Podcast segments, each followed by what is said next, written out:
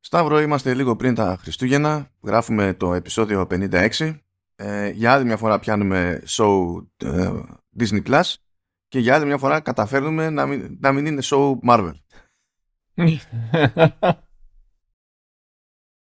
ε, είναι statement λιγάκι αυτό. Τουλάχιστον για το ποιόν μας. Τι να πω. Θα έρθει η ώρα για το Daredevil εκεί πέρα και δεν θα ξέρω τι θα, τι θα πάθουμε. Γιατί ξέρω ότι θα ελπίσουμε και οι δύο ταυτόχρονα μπορεί να μας κάσει τη μάπα. δεν ξέρω τι θα συμβεί. Ε, ξέρεις ποιο είναι το θέμα με μένα; Είναι ότι έχω σταματήσει να, να είμαι up to date με τις ταινίες της Marvel. Μα γιατί δεν καταλαβαίνω, επειδή χρειάζεται να παρακολουθείς τόσα πολλά πράγματα στις τόσες μεριές. Τι σε δυσκολεύει; Ε, ισχύει. Έχω μείνει πίσω και στις σειρές. Δηλαδή δεν έχω... το, ο Moon Knight Φερρυπίνη ήταν από, για μένα είναι ένας πολύ ενδιαφέρον χαρακτήρας. Και δεν έχω μπει στη διαδικασία να κάτσω να, να το δω. Ε, το Loki φαντάζομαι θα, θα δω τη δεύτερη σεζόν γιατί μου, μου αρέσει η πρώτη. Από τις ταινίες τώρα έχω μείνει σε αρκετά πράγματα πίσω. Φερρυπίν έχω μείνει πίσω Καλά δεν έχω δει το Doctor Strange. Αυτό το οποίο ήθελα να δω είναι το Spider-Man και ούτε αυτό δεν έχω δει. Ε, το, το, το No Way Home. Ναι. Και να σου πω την αλήθεια είναι το ότι επειδή εσύ το ξέρεις ότι είμαι του, της αίθουσας. Είναι να, να σηκωθώ, να, πάρω, να σύρω τον κόλλο μου, να πάω στο κινηματογράφο, να πάω να δω στη μεγάλη οθόνη το οτιδήποτε. Και εγώ είμαι της αίθουσας αλλά δεν είναι τα μάτια μου έχεις, Ναι, έχεις και τεχνικά προβλήματα σε αυτό. Ναι, ρε γάμο. Ε, ο, ε, ο, οπότε ξέρεις, το, το, το πρόβλημα όμως στη συγκεκριμένη περίπτωση είναι κάτι πολύ συγκεκριμένο. Είναι ότι σκατόλαχε σε κάποια πράγματα και δεν δε κατάφερα να, να τη δω από την αρχή. Και τρως τόσο spoiler ένα και μετά δύο χάνει Πώς να σου πω. Χάνει, είναι πλέον οι ταινίες της Marvel ε, το, το, βασικότερο πράγμα, ειδικά για το No Way Home. Αλλά μετά και το, και το Doctor Strange το 2 ήταν ότι βασιζόταν τόσο πολύ στις αποκαλύψεις τις οποίες είχε με τους χαρακτήρες. Και ξέρεις, όταν στο παίρνουν και αυτό, εξαιτίας του spoiler, είναι πολύ δύσκολο πλέον να κρυφτείς. Νομίζω ότι ο, το μοναδικό τρόπο, το, ο μοναδικός τρόπος να το κάνεις είναι να απέχεις, ξέρω εγώ, από όλα τα, τα social media, οτιδήποτε κινείται μέσω του ίντερνετ. Δεν είναι μόνο τα social και media που κάνουν. Το αλγόριθμο του YouTube. Μπαμ, στα δόντια, καπάκια. Και ούτε, ούτε, καν, ούτε καν αυτό. Πλέον, επειδή ακριβώς συμβαίνουν όλα αυτά όπως και να έχει, πλέον δεν συγκρατούνται ούτε τα media. Περνά, δηλαδή γίνεται η πρεμιέρα κάπου. Πες ότι για κάποιο λόγο ρε παιδί μου θα, έρθει σε, θα ξεκινήσει προβολή στην Ελλάδα τρεις μέρες πιο μετά από την Αμερική. Έχουν περάσει δύο μέρες μετά την επίσημη πρώτη στην Αμερική και η φάση είναι fair play. Και ανεβαίνουν άρθρα, ξέρω εγώ, κανονικά για να, να συζητήσουμε αυτό που έγινε εκεί πέρα. Να συζητήσουμε αυτό που. Ε, παιδιά. Δηλαδή, καταλαβαίνω ότι ο κόσμος δεν κρατιέται και τα καίει όλα. Αλλά όταν είσαι press δεν είσαι ο κόσμος. Δηλαδή, ναι, ναι, ναι. Ξέρω εγώ, θα μου πεις απ' την άλλη, ε, ναι, αλλά χρειαζόμαστε και εμείς τα view. Στο, στο, στην ψάχα θα πεθάνουμε. Ναι, στην ψάχα θα πεθάνετε όπως όλοι οι δημοσιογράφοι και εμείς μαζί παρέα. Δεν, δεν καταλαβαίνω. δηλαδή δεν αλλάζει αυτή η κατάληξη. Ναι, δεν... ναι εντάξει. Κομπλέ όλα. Ε, ο, οπότε έχω μείνει, ξέρεις, πίσω από, και από ένα σημείο και έπειτα είναι σαν να έχω λιγάκι ξενερώσει. Να σου πω την αλήθεια. Είναι έχω, έχω κουραστεί και η πραγματικότητα είναι το ότι δεν ήταν ρε παιδί μου και τόσο εντυπωσιακά. Κοίτα, από τηλεοπτικά Marvel σε εποχή Disney Plus δεν έχω αγγίξει τίποτα, δεν έχω δει τίποτα, τίποτα όμως καθόλου. Ταινίες όμως είμαι up to date. Ε, και ε, ε, παράλληλα, δηλαδή και αυτές τις βλέπω, ας το πούμε, γιατί πλέον εφόσον τρέχουν παράλληλα και σειρές δεν, είναι, δεν ισχύει όντως αυτό, αλλά τέλος πάντων βλέπω τις ταινίες χάρη πληρότητας. Α το θέσω έτσι. Ναι. Διότι ακόμα και όταν είναι ok ως ταινίες, όλη η φάση έχει, έχει βαρύνει, η συνταγή είναι ίδια για πάντα ας πούμε και έχω, έχω βαρεθεί. έχω, έχω βαρεθεί. Δηλαδή, ε, ε, περιμένω να ξυπνήσω μια μέρα και να μου πούνε ότι κάτι έγινε και πέθαναν όλοι οι χαρακτήρες οπότε ξεκινάμε τα πάντα από το μηδέν ας πούμε. Προτιμώ, είμαι ε, ε, νοσταλγός του, του παρελθόντος. Πετάξτε μου, ξεκινήστε από το μηδέν και θα αντέξω ξανά από μια ταινία σε κάθε IP που να είναι origin story. Θα το αντέξω. Αλλά τέλος πάντων, να κάνουμε κάτι, κάτι αλλιώς. Και με έχει κουράσει το, το αδέσποτο fan service. Δηλαδή είναι, είναι ένα κολλάζ από fan service πλέον όλες αυτές τις ταινίες που τυχαίνει να ναι, γίνονται κάτι πράγματα με action τριγύρω. Αυτό. Ε, και να πω το εξής είναι το ότι δεν είναι και τόσο ποιοτικό fan service. Χωρίς να σημαίνει ότι είναι κακό. Και κάθε φορά που θα συζητήσω με κάποιον και θέλω να μιλήσω για, για πολύ καλό fan service, μου έρχεται κατά νου η BlizzCon του 2017. Σε σένα το έχω πει, αλλά θα, θα πω λιγάκι την ιστορία. Το BlizzCon του 2017 έγινε η ανακοίνωση του, του expansion του WoW, το Battle for Azeroth. Και η εισαγωγική σκηνή έχει να κάνει με την επίθεση στα Ruins of, Older, ε, of Lordaeron, εκεί τέλος πάντων που είναι η Undercity. Και έρχεται η, η στρατιά των Alliance να κάνουν επίθεση στην πόλη. Και βλέπεις το cinematic, ωραίο cinematic, Blizzard είναι αυτή, όσο το πλήσουν κάνει καλά cinematics και τελειώνει. Και σου λένε ότι στο, στο floor, εκεί στην BlizzCon, υπάρχει ένα διοράμα με 10.000 χαρακτήρες, Horde και Alliance. Και πηγαίνεις εκεί για να το δεις και ήταν τυπάδες της Blizzard οι οποίοι σε ρωτάγανε «Παίζεις WoW, ναι. Ποιος είναι ο χαρακτήρας σου» και οι τύποι κάνουν το εξής. Θα μπορούσαν να χρησιμοποιήσουν, ξέρεις, πηγαίνανε για το volume όλο αυτό, για να πάρουν, για να, για να εντυπωσιάσουν και να πάρουν και όλα και το και ρεκόρ.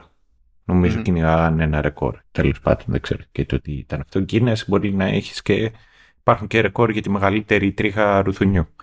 Λοιπόν, και... Θέλω, συγγνώμη, θέλω να μοιραστώ και εδώ ένα, ένα random βραβείο Guinness. Mm-hmm. όποιον το λέω δεν το πιστεύει, το οποίο είναι λογικό γιατί ούτε εγώ το πίστευα στην αρχή.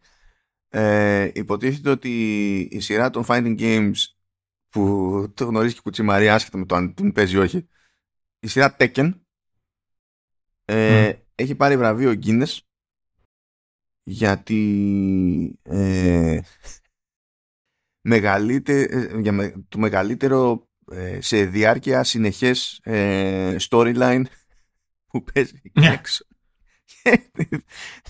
Λες, what?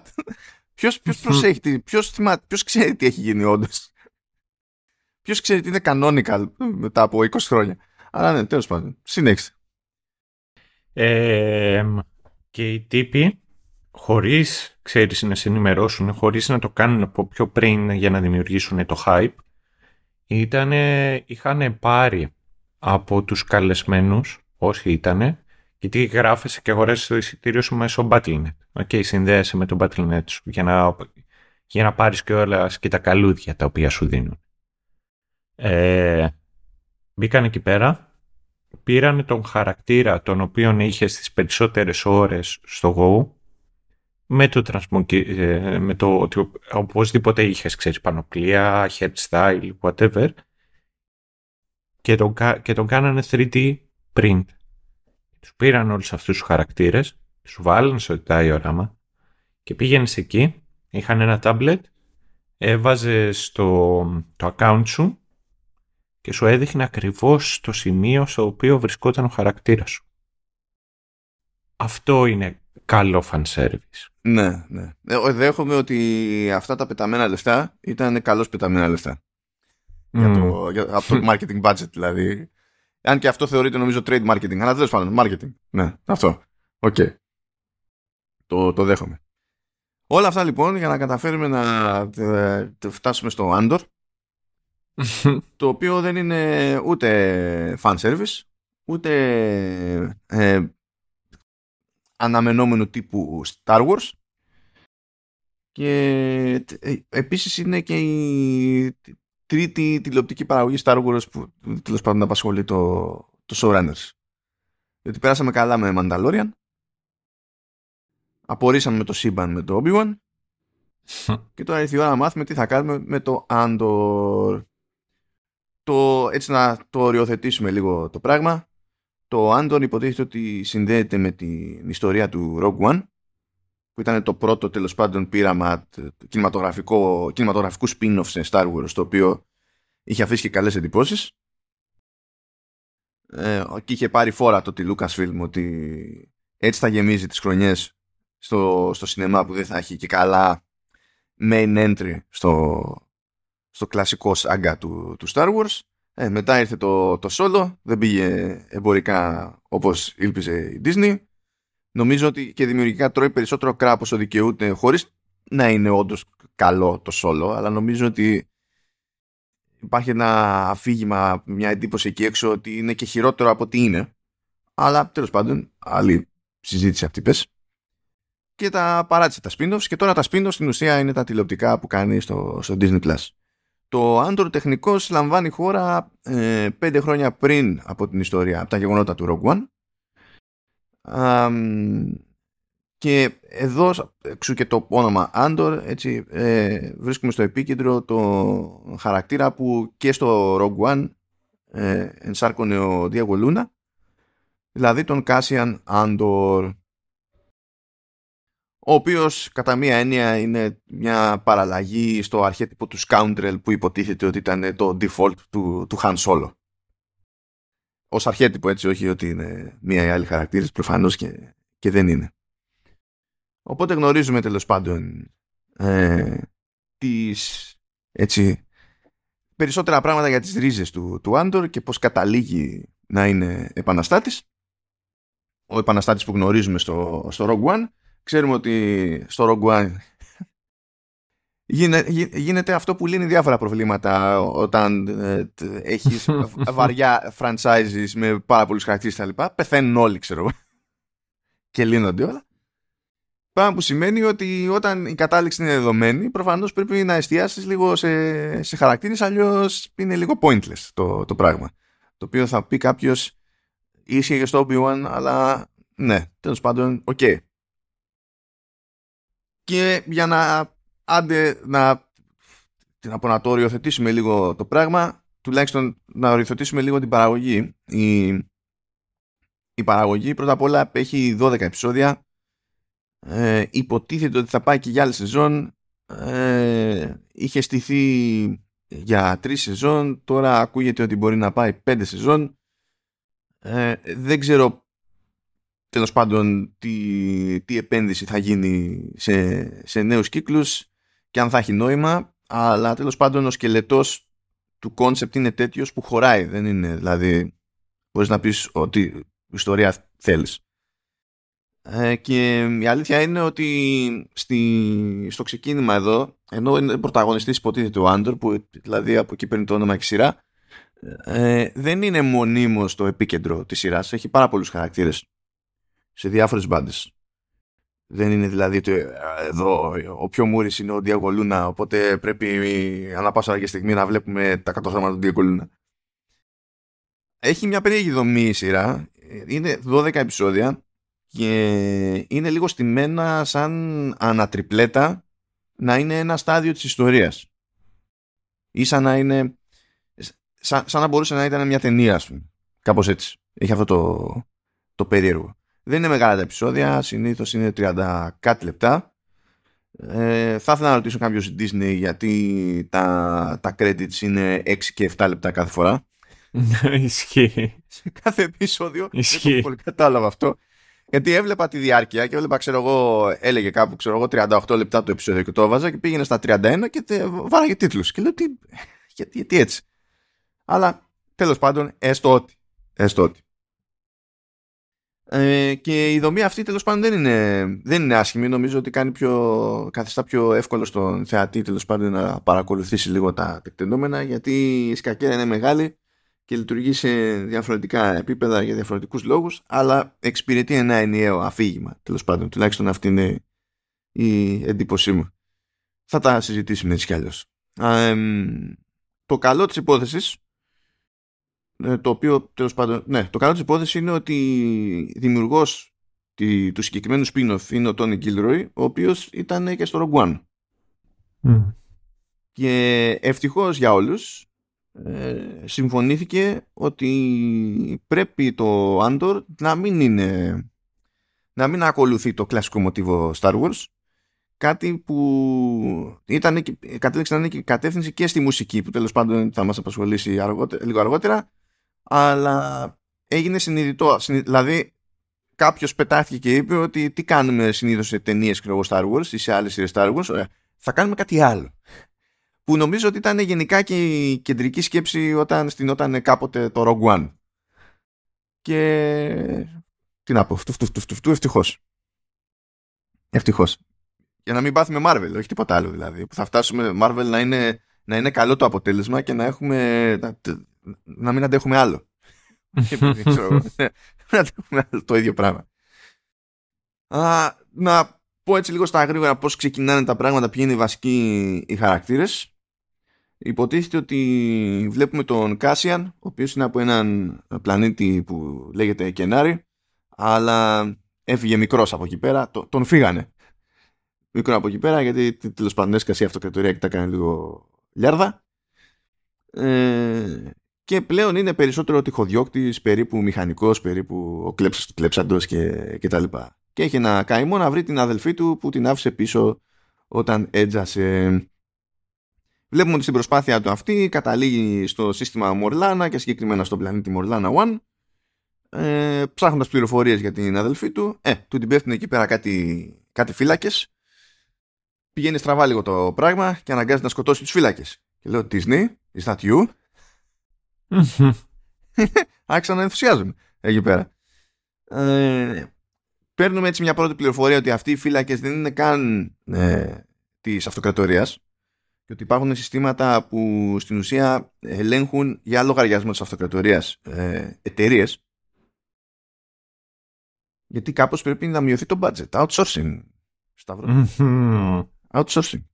Δηλαδή υπάρχουν που πρέπει ακόμα και σε γαλαξιακό επίπεδο να υπάρχει το ανάλογο του Ινδού στο support αλλιώς δεν γίνεται Τέλος πάντων, ε, απλά ήταν ε, μουλάρια τώρα οι τύποι και μπλέξανε όπω μπλέξανε. Ε, σου λέει, Όχι, τώρα θα χρεωθώ φόνο. Την κάνει, γεια σας. Πηγαίνει στο, στον πλανήτη που μένει συνήθως, λέγεται Φέριξ, και εκεί γνωρίζουμε διάφορα ατομάκια. Ε, γνωρίζουμε τον. Τι να το λέμε, Μπίμο, αν το δείτε γραμμένο είναι B του Ήμο και γενικά είναι λίγο αγαπησιάρικο, είναι ταλαιπωρημένο, δεν λειτουργεί σωστά ε, και κερδίζει. Ε, δεν, φορτίζει, δεν κρατάει πολύ φορτίο η μπαταρία, έχει κάτι θέματα, είναι αξιαγάπητο αυτό το, το Droid, χωρίς να είναι αξιαγάπητο στο design του, είναι στη συμπεριφορά του, δηλαδή το, το αγάπησες αυτό. εμένει υποτίθεται με την Μάρβα, που είναι η θετή μητέρα του. Γνωρίζουμε μερικούς φίλους, τέλος πάντων, κάποιοι είναι πιο περιφερειακοί τύποι κτλ.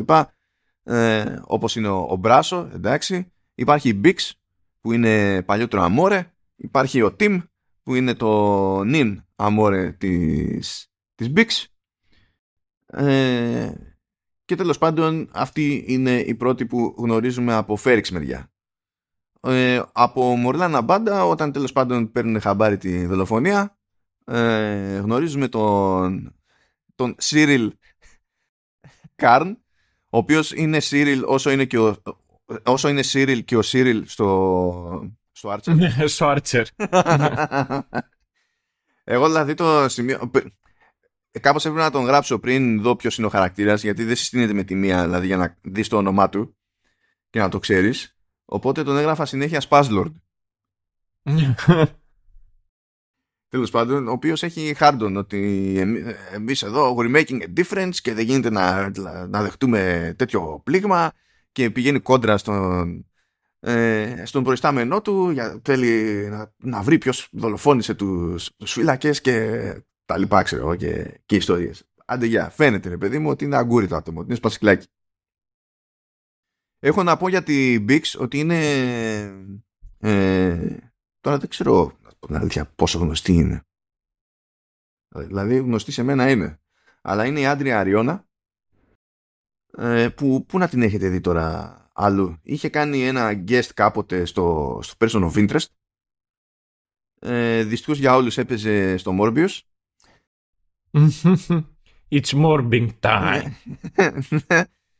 ε, ε, έπαιξε στο Pacific Rim Uprising. Είναι λίγο περίεργα όλα αυτά που έχει κάνει κινηματογραφικά. Στο Six Underground που ήταν ε, αθλειότητα του Michael Bay. Ήταν αθλειότητα ακόμα και για level Michael Bay. Αλλά τέλος πάντων, ok. Okay δεν της έχει πολύ κάτσει η φάση στο τηλεοπτικό παρότι έχει κάνει προσπάθεια. Δηλαδή έχει κάνει ένα επεισόδιο στο Narcos. Λες, οκ. Έχει κάνει. Όχι, ως μεγάλο, όχι με μεγάλο ρόλο, αλλά έχει παίξει True Detective. Ήταν πρωταγωνίστρια στο Emerald City και της έσκασε στη μάπα, δεν πήρε ανανέωση για δεύτερη σεζόν. Ε, ήταν όμως η ανάθεμα device στο Good Omens. Βρήκαμε και κάτι. Ναι, ισχύει. Οπότε υπάρχει μια, μια ελπίδα εκεί πέρα. Ε, και τώρα ξαναδοκιμάζει την τύχη της όχι ως πρωταγωνίστρια πρωταγωνίστρια τέλος πάντων αλλά ως, περιφερειακός χαρακτήρας στο περίπου τέλος πάντων Ντεμή, στο Άντορ δεν ξέρω ποιος ενδιαφέρεται αλλά κάνει και τη φωνή τη, της Ραμύρες στο Fortnite But yeah, ε, δεν ξέρω γιατί αυτή, αυτή έχω μια συμπάθεια από τότε που την πρωτοπέδηχα στο Person of Interest. Αλλά δεν ξέρω γιατί. Έτσι. Οπότε ότι, ότι καταλάβατε. και ε, κατά τα άλλα βλέπουμε ότι στον Φέριξ όλοι σε κάποιο βαθμό με εξαίρεση την Μάρβα ενοχλούνται από τη δράση γενικότερα του Κάσιαν. Όχι επειδή δολοφόνησε, δεν το έχουν πάρει χαμπάρι αυτό ιδιαίτερα ακόμη. Αλλά επειδή μονίμως είναι της κομπίνας, ρε παιδί μου. Και όλοι σε κάποιο βαθμό είναι ενοχλημένοι. Η Μπίξ είναι ενοχλημένη. Ο Τίμ είναι ενοχλημένος. Ο, ο Μπράσο απλά κάνει υπομονή ε, οι τοπικοί έμποροι τον αντιμετωπίζουν με δυσπιστία. Περιμένουν ότι είναι θέμα χρόνου κάπως να τους τη φέρει, ρε παιδί μου και τέτοια. Είναι αυτό ένα έτσι κλίμα. Είναι γιούχου το άτομο, είναι τη βγάζουμε όπως την να τη βγάλουμε. Και κάπως έτσι στείνεται η φάση στο, στο πρώτο επεισόδιο, ας το πούμε, για να αυγατήσει έτσι προχωρώντας. Και το setup είναι τέτοιο που στην ουσία στο δεύτερο πέρασμα της σημειώσης μου που συνήθως κάνω κόβω πράγματα για να μαζέψω τα πιο, να μείνουν τα πιο σημαντικά από τις σημειώσεις μου στο πρώτο επεισόδιο που ήταν λίγες εξ αρχής ε, δεν έκοψα τίποτα. Ναι. Γιατί ξαφνικά ε, ε, εμφανίζονται ένα μάτσο χαρακτήρες και πρέπει κάπως να το οριοθετήσουμε το πράγμα από το να το κυνηγάμε μετά. Τέλος πάντων. Οπότε that's pretty much it για το βασικό τελείως setup του θειάσου και νομίζω ότι μας παίρνει τώρα έτσι να πούμε μια γενική γνώμη, χωρίς spoilers, να αγγίξουμε λίγο το θέμα της μουσικής και ύστερα να πάμε να ασχοληθούμε σε βάθος. Φορμουλαϊκή κι εμείς. Ε, ναι. Ε. Εμείς, εμείς δικαίως όμως, εμείς δικαίως. Ε, δικαίως, if you can beat them, join them. Για, γιατί δικαίως; Ε, γιατί εμείς κάνουμε κάτι που βασίζεται στη δομή. Δεν προσπαθούμε Κατάλαβε. Έχει, έχει διαφορά αυτό το πράγμα. Και εμείς στην τελική τι fan service να κάνουμε; Ναι, κάνουμε fan service. Στους φαν της Καραδίμου, του Supernatural και σε τι άλλο. Α, ναι, και στους haters του Μπερλάντι. ισχύει, ισχύει. Έχουμε κι εμείς τη γονίτσα μας. Ισχύει, έχεις δίκιο. Έχεις δίκιο. Το παίρνω πίσω. Ε, λοιπόν, ε, να πω εγώ το εξής. Κάνω την εισαγωγή μου λέγοντας μια πολύ συγκεκριμένη ατάκα την οποία έχει πλάκα που την είπα δύο φορές για άσχετους λόγους χτες και σήμερα είναι η τρίτη φορά που την λέω για άσχετο λόγο από ότι χτες. Είναι το ότι η, η πραγματικότητα δεν σε απογοητεύει. Οι, οι προσδοκίες είναι αυτές οι οποίες απογοητεύουν. Και αυτό goes both ways. Το ίδιο έχει να κάνει και για θετικά και για αρνητικά, γιατί ξέρεις, πραγματικότητα κιόλας μπορεί να σε ενθουσιάσει. Προσδοκίες ήταν αυτές οι οποίες είχαν πιο χαμηλά. Το, το Andor είναι ενδιαφέρουσα περίπτωση. Είναι μια καλή περίπτωση. Και επειδή έχουμε κάνει και Mandalorian και Κενόμπι. Σίγουρα είναι πάνω από το Κενόμπι. Στο δικό μου το κεφάλι. Και παίζει αρκετά κοντά με το Mandalorian. Γιατί και το Mandalorian έχει και τα highs του, έχει και τα lows του. Ε, το μεγαλύτερο συν του, του Andor είναι η ηθοποιοί. Μέσα στο δικό μου το μυαλό. Έχει αρκετούς καλούς ηθοποιούς οι οποίοι είναι, ξέρεις, παίζουν on the side. Αλλά να πω το εξής π.χ. Ο, ο, φέρω ένα παράδειγμα. Ο Φόρες Whitaker εμένα προσωπικά δεν με έχει εντυπωσιάσει. Ε, Από... Εννοείς το Andor γενικά; Είμαι και στο Andor και στο τέτοιο. Και στο Rogue One. Είχε, είχε ένα ρεύμα ο Whitaker, αλλά τουλάχιστον μια δεκαετία πίσω. Και γενικά όταν είναι σε πιο μικρές παραγωγές και έχει χώρο να απλωθεί σαν χαρακτήρας, ε, μπορεί να κάνει πράγματα. Τώρα εδώ πέρα στο, στο Andor, η αλήθεια είναι ότι έχει ξέρω εγώ και μία μισή σκηνή. Δύο, ξέρω εγώ, max. Δηλαδή νομίζω ότι μπήκε για να μπει εδώ πέρα. Ναι, δεν, ξέρω, δεν, δεν ξέρω καν αν μετράει το, το τι είναι στο Andor, αλλά ναι, το και. Ε, ένας τέτοιος, ένας ε, παλιός νόριμος κιόλας από το προηγούμενο επεισόδιο, ο Άντων Λέσερ, εμφανίζεται και εδώ. Ναι, γεια σου ρε Λέσερ. αλλά τι όνομα είναι αυτό, τι, είναι, τι Πάρταγκαζ, τι Πάρταγκαζ. ε, αλλά είναι τρεις ηθοποιοί οι οποίοι το, το τραβάνε, το τετώνουν και το κάνουν. Γεια σου Στέλλαν, γεια σου Στέλλαν. Για, ο, ο, ο Σκάσκαρτ, να είναι καλά ο, ο τύπος, είναι ίσως ο καλύτερος support ηθοποιός που, που μπορείς να αγοράσεις αυτή τη στιγμή, χωρίς να σου φύγει ένας σκασμό λεφτά. Και είναι, να σου πω κάτι, ε, είναι και καλωστημένος ο, ο ρόλος του είναι καλωστημένος ο ρόλος του. Δηλαδή πέραν ναι. του, του execution ας πούμε είναι, πατάει και σε ενδιαφέρον concept. Ευτυχώς δηλαδή. Αλλά, mm. Ε, παρένθεση κιόλας. Τώρα που το θυμηθήκα να πω ότι ο ακριβότερος σα, πιο ακριβώς καλός supporting actor τον οποίο μπορείς να αγοράσεις για μένα είναι ο Brad Pitt. Ο τύπος όσες φορές παίζει δεύτερο ρόλο κάνει παπάδες. Όχι ότι είναι κακός όταν ε, είναι ο πρωταγωνιστής, αλλά σαν δεύτερος ρόλος κάνει παπάδες.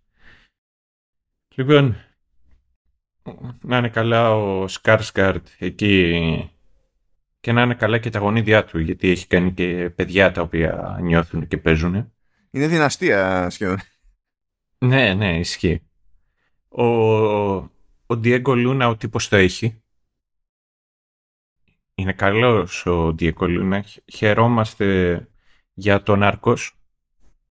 Ναι, εκεί πέρα ήταν, ήταν πολύ καλός. Ήταν, αλλά γενικά δηλαδή δεν είναι ότι περιμένουμε ναι, ο τύπος το έχει, για να νιώσουμε ότι είναι καλός. Έτσι. Ναι. Ε, και ο Πέντρο Πασχάλ και τη Εκολούνα να είναι καλά που βγήκαν εκεί. Αναζητάω το που, που θα είναι πρωταγωνιστής ο Βάγνερ Μούρα σε, σε σειρά Star Wars. Ε, αλλά ξέρεις, ένας ίσως ο πιο underrated ηθοποιός, ο οποίος είναι απίστευτος, είναι ο Αντισέρκης. Ο, ο άνθρωπος είναι ηθοποιάρα και είναι επίσης και ένας, ε, είναι ένας ηθοποιός ο οποίος έχει εύρος και έχει presence. Κάτι το οποίο λείπει γενικότερα. Και έχει πλάκα που έχει κιόλας και presence και με αυτή τη φάτσα. Ναι, ε, ε, ε, να σου πω τώρα, εμένα ο ρόλος του, του Σέρκης εδώ δεν μου φάνηκε ότι έχει ιδιαίτερο ενδιαφέρον. Ο ρόλος, ως ρόλος. Παρ' όλα αυτά, ο, ο, ο Σέρκης του δίνει βαρύτητα ακόμα και έτσι. Δηλαδή, ενώ ο ρόλος κατ' εμέ δεν έχει βαρύτητα πραγματική, προσποιείται μόνο ότι έχει βαρύτητα, ο Σέρκης πάλι σου λέει όχι. I'll make this work.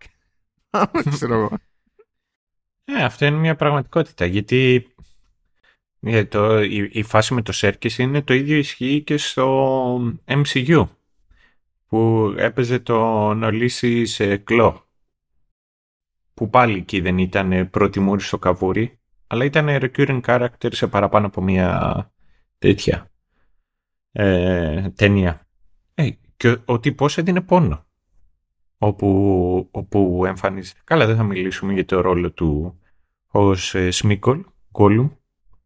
Δεν νομίζω ότι αυτό που ε. χρεώθηκε ο Σέρκης εκείνα τα χρόνια, πριν από 20 χρόνια, είναι ότι επειδή αυτό που καταλήγει στο πανί, ας πούμε, είναι CGI, σιγά τη δουλειά που κάνει για την ηθοποιία. Δεν ξέρω γιατί ήταν τόσο δύσκολο να το κατανοήσουν ορισμένοι αυτό το πράγμα. Ίσα ίσα που όσο πάμε πιο πριν, πιο, όσο κινούμαστε πιο παλιά και έχουμε να κάνουμε με CGI, ε, ήταν ακόμη πιο δύσκολο να το κάνεις αυτό σωστά, διότι ας το πούμε ότι σε ανάλυση εντός εισαγωγικών το motion capture δεν ήταν το, το ίδιο πυκνό και χρειαζόταν ε, όσο πάμε πιο πίσω και μεγαλύτερη υπερβολή σε μορφασμούς και κινήσεις ώστε αυτό που θα καταλήξει στην οθόνη να μην φαίνεται αγκούρι. Τώρα που είναι καλύτερες τεχνικές, καλύτερο το hardware κτλ.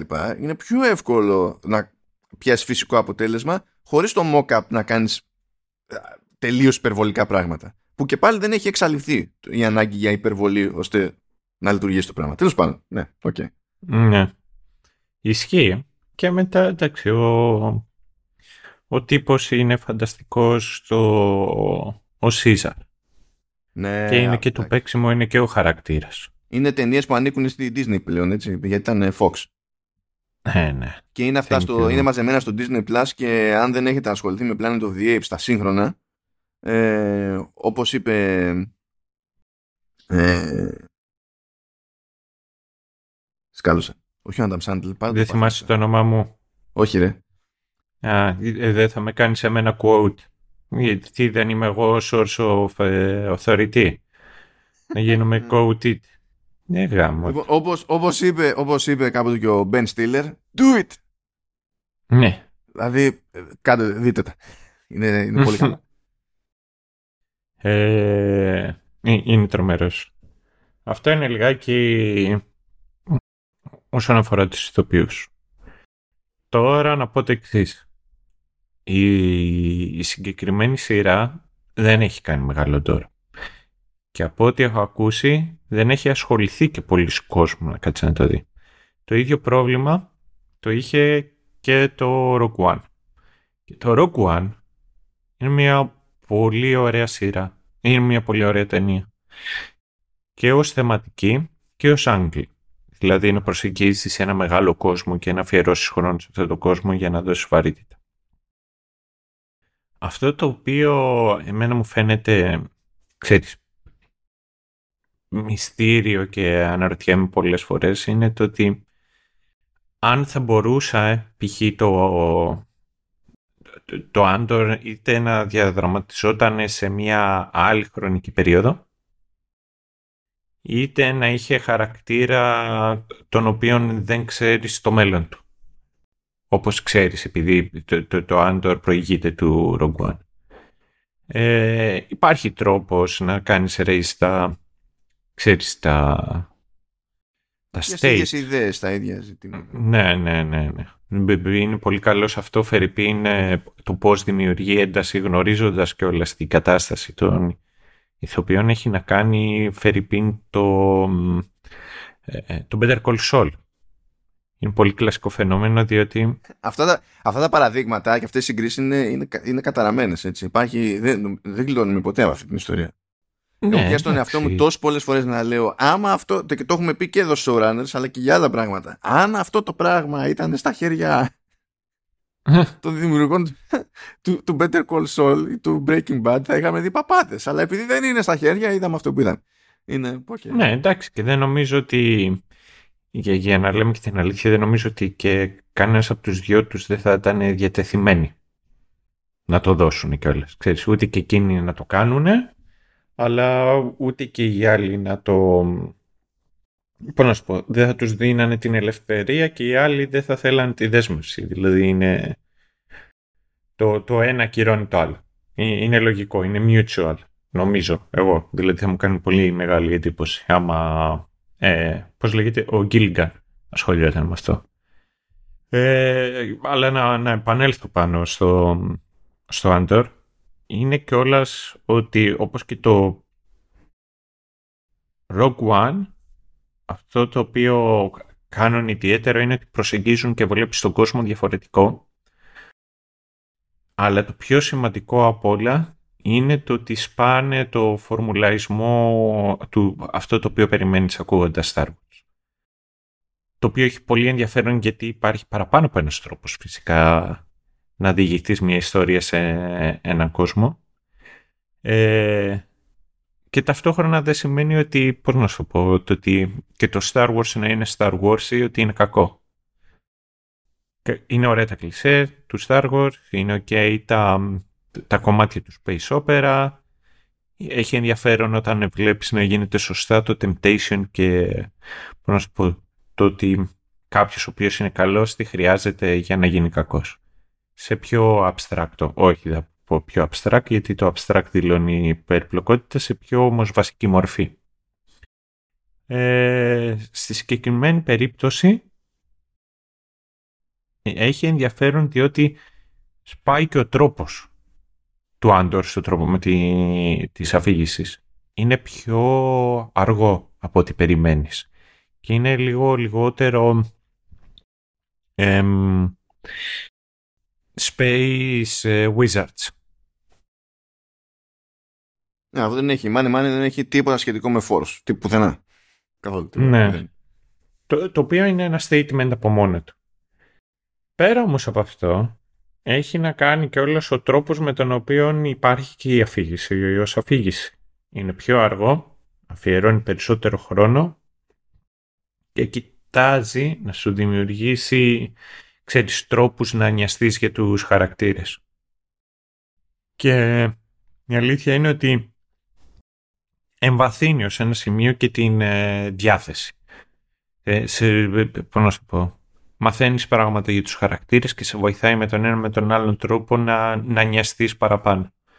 Έχει μεγάλο ενδιαφέρον εκεί που ο, ο, ο Γκίλροϊ, ο δημιουργός ουσιαστικά τώρα, ήταν, πιάνει αντέδραση κάποια στιγμή όταν γυρίσε ο κόσμος και άρχισε και έλεγε ότι το Άντορ είναι slow and boring και υπερασπίζεται το έργο του συγκεκριμένος και είναι σε κάποια πράγματα τα οποία συμφωνώ. Σε κάποια άλλα καταλαβαίνω ότι είναι λιγάκι προστατευτικός. Λέει τέλος πάντων ότι really fascinating, a frontier of this new kind of storytelling, this new kind of scale. Σε αυτά διαφωνώ ότι τα, τα έχουν κάνει και άλλοι. Αλλά σε αυτό το οποίο συμφωνώ πάρα πολύ είναι μετά συνεχίζει και λέει ότι φέρνει για παράδειγμα ότι και νομίζω ότι είναι και μια ανοίξη γενικότερα και για τη Disney και, και για την τάση την οποία μας έχει μάθει η Disney να καταναλώνουμε πλέον τα προϊόντα.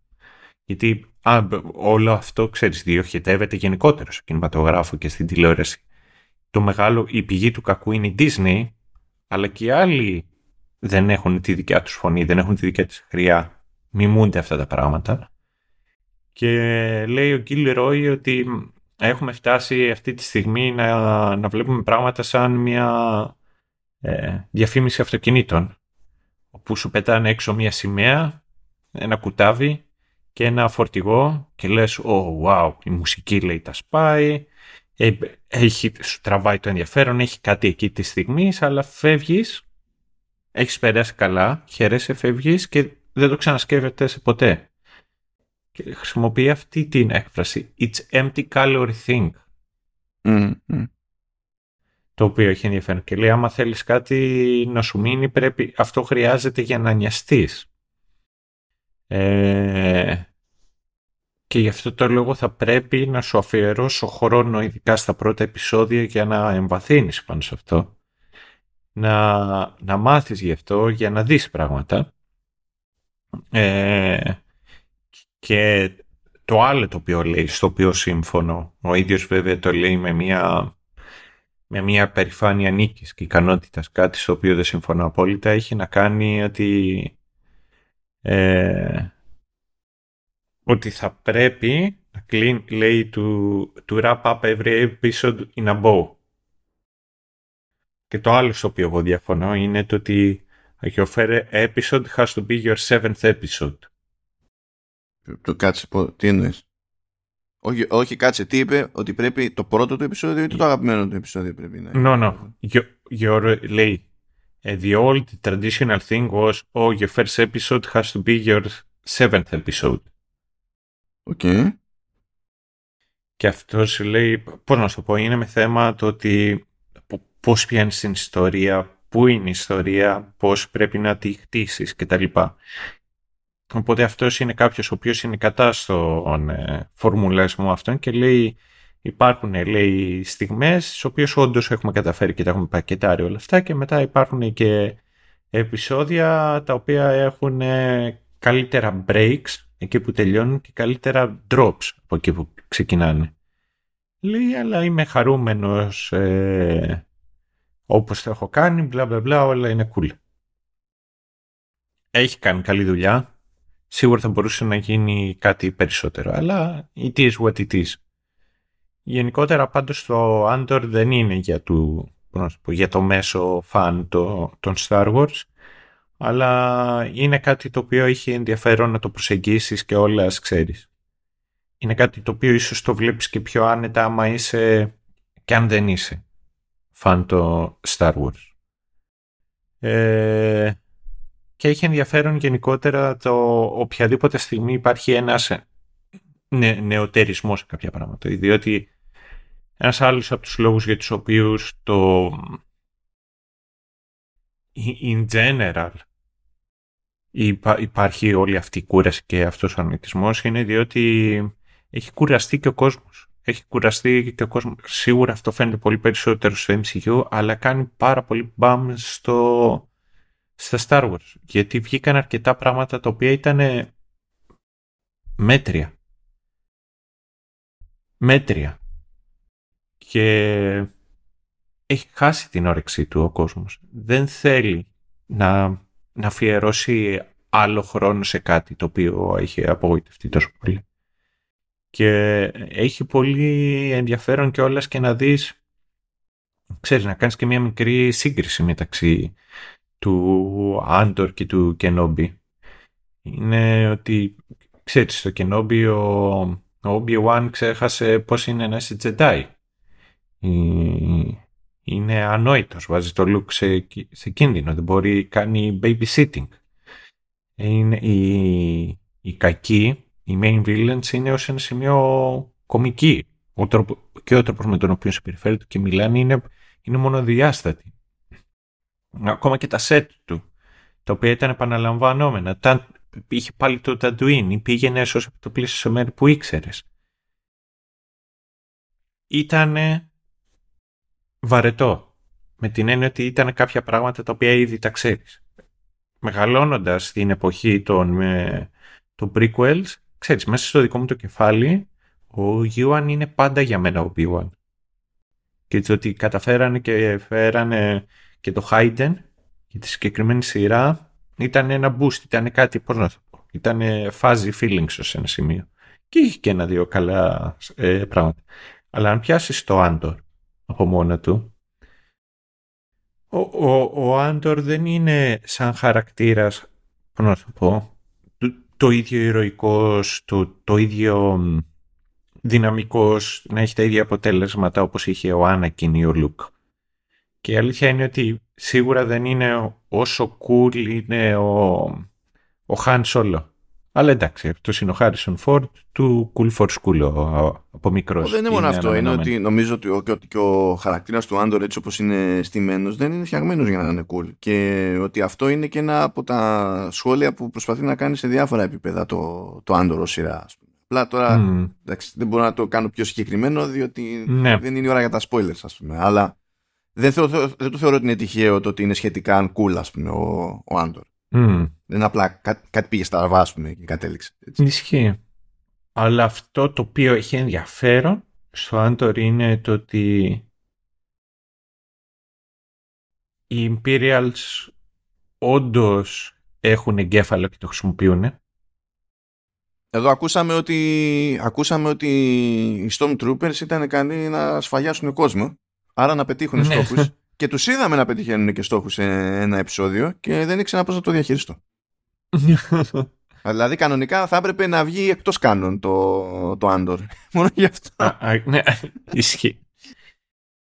Και να συνεχίσω λέγοντας το εξής ότι είδαμε πραγματική πολιτική μέσα στον κόσμο του, του Star Wars και συν της άλλης είδαμε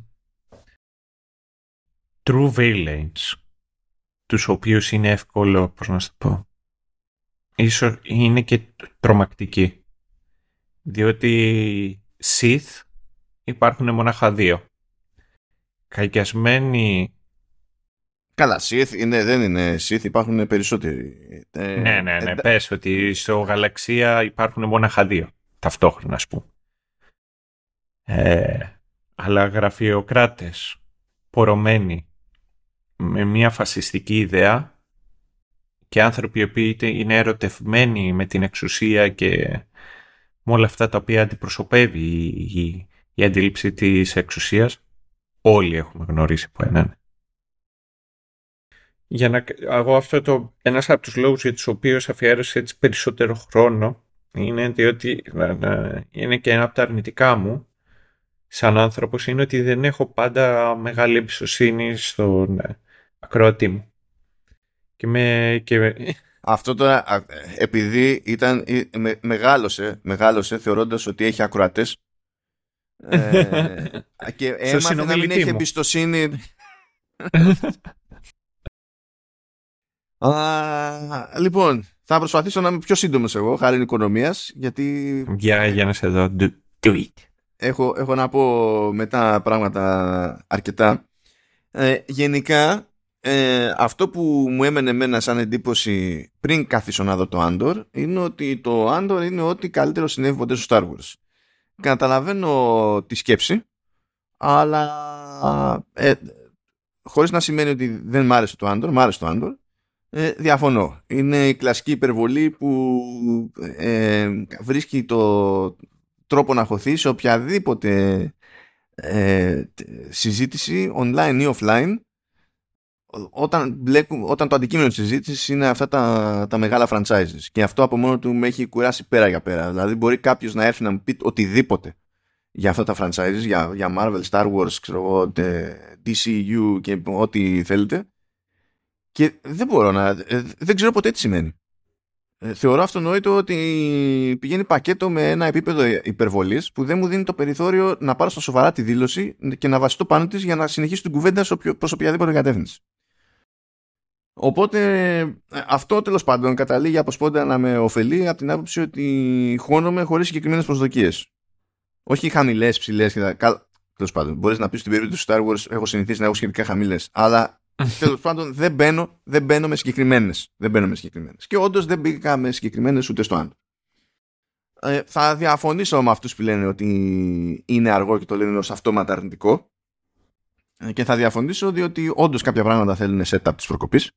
Στην τελική μπορεί να έχουμε 10 επεισόδια, αλλά δεν είναι και μεγάλη διάρκεια. Δηλαδή, εντάξει πια, δεν είναι τόσο αργό το, το πράγμα.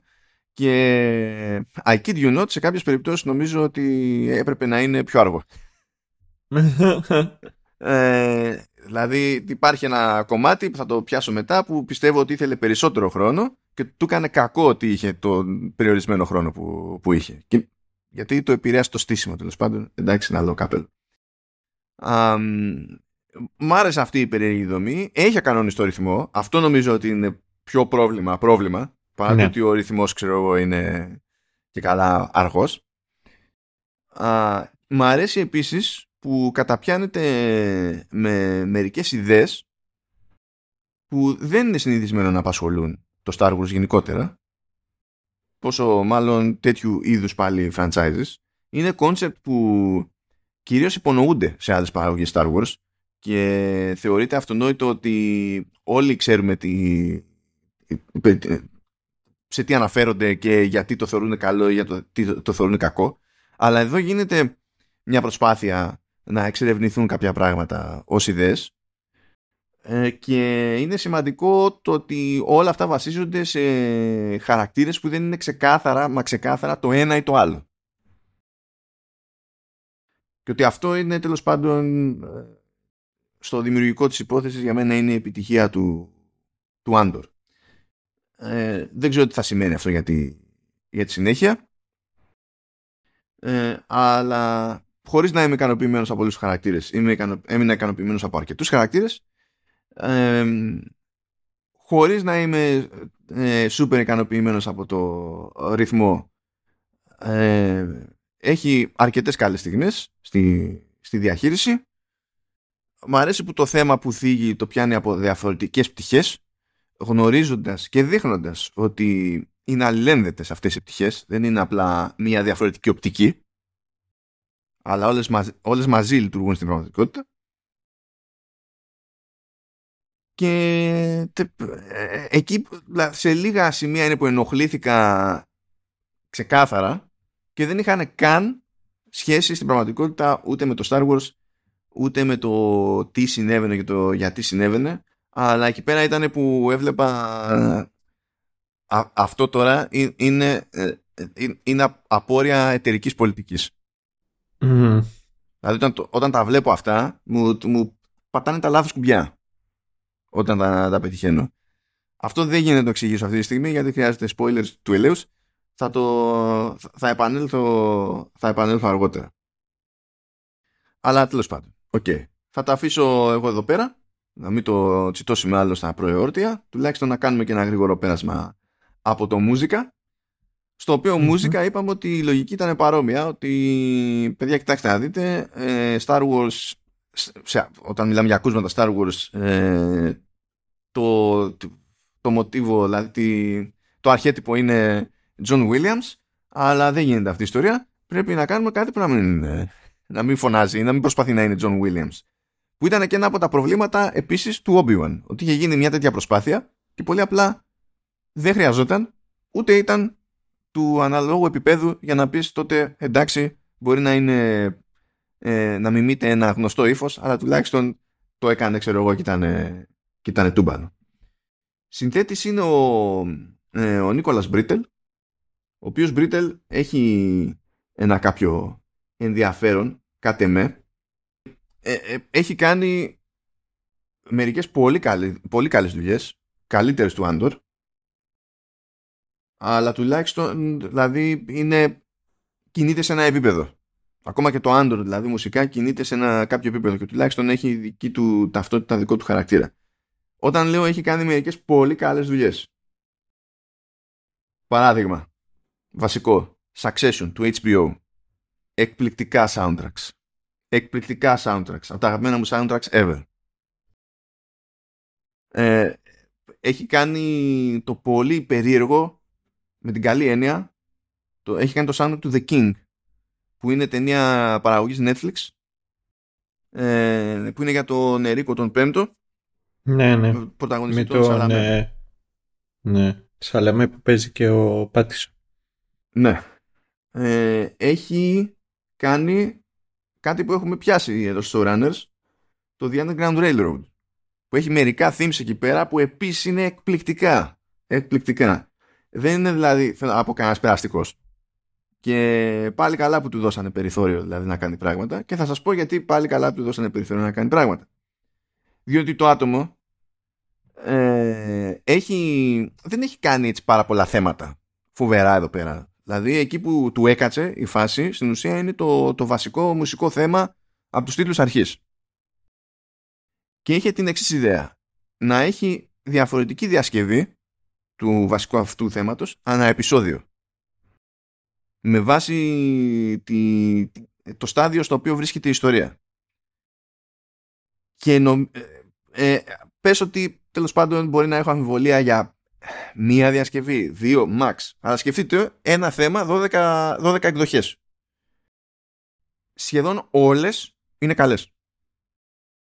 Αυτό θα με εκνεύριζε, θα με, όχι ότι είναι καλές, θα με εκνεύριζε τέλος πάντων αυτή η επανάληψη σε άλλες περιπτώσεις, διότι ο, ο πυρήνας η, το, το, κομματιού είναι ίδιος στην ουσία η μελωδία δηλαδή στην οποία στηρίζεται αλλά οι διασκευές είναι σύντομες πάντα γιατί είναι σύντομη και τίτλη αρχής οπότε και το μουσικό θέμα τους είναι σύντομο και πάντα έχει τσαχπινιά και ενδιαφέρον το πράγμα και πίστηκα ότι δεν το έκανε για ευκολία, το έκανε στα σοβαρά. Και νομίζω ότι έπεισε και όλους τους υπολείπους στην παραγωγή, διότι ανοίγει την Disney Plus. Ξεκινάει ένα επεισόδιο. Ε, και έχει παντού, καλά με ξέρεις το πρώτο επεισόδιο ξέρω εγώ, έχει recap.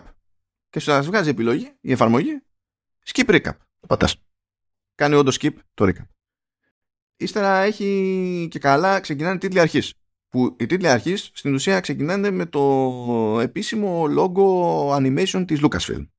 Και βγάζει εκεί πλήκτρο skip intro. Πατάς skip intro και το μόνο που κάνεις skip είναι το animated logo της Lucasfilm και δεν κάνει skip το animated logo του Andor γιατί εκεί παίζει το μουσικό θέμα που διαφέρει από επεισόδιο σε επεισόδιο. Όταν κάνεις skip το intro σε πηγαίνει στο σημείο που θα ακούσει τη διασκευή. Και δεν σε αφήνει, δεν σου βγάζει ξανά πλήκτρο να το κάνεις skip και αυτός. Σου λέει, Όχι, την κάναμε τη δουλειά, θα τα ακούσεις τώρα. και το δέχομαι διότι έκανε όντως το άτομο καλή δουλειά. Δεν είναι μόνο οι διασκευές αυτές που είναι, που είναι σόι. Έχει κάνει γενικά αρκετό, είχε αρκετό output. Ε, είναι χωρισμένο σε, σε τρία volumes το, το soundtrack τη σεζόν αυτή. Είναι 89 κομμάτια, 2 ώρες και 39 λεπτά ε, καλά, προφανώς δεν έχω όλα αυτά στο playlist που, που με καταλήξει. Έχω, νομίζω, από τα 89 κράτησα τα 29 και πρέπει τα, ξέρω, τα 11 να είναι οι διασκευές του ίδιου πράγματος. Είναι παράνοια αυτό. Ε, οπότε πέραν αυτού δεν είναι ότι έχει κάνει φοβερά themes από εδώ και από εκεί. Και γενικά τα κομμάτια που έχει, αυτό δηλαδή ακούτε 89 κομμάτια 2 ώρες και 39 στο σύνολο, όπως καταλαβαίνετε τα περισσότερα είναι μικρά. Δηλαδή τα έχει φέρει ακριβώς για να ταιριάξουν ξέρω εγώ με τη σκηνή και μετά αντιγιά δεν είναι όπως έλεγα και στο Σταύρο πριν ξεκινήσουμε. Δεν είναι ότι πάθαμε Rings of Power που το soundtrack κράταγε περισσότερο από το βίντεο τη σειρά, ας πούμε.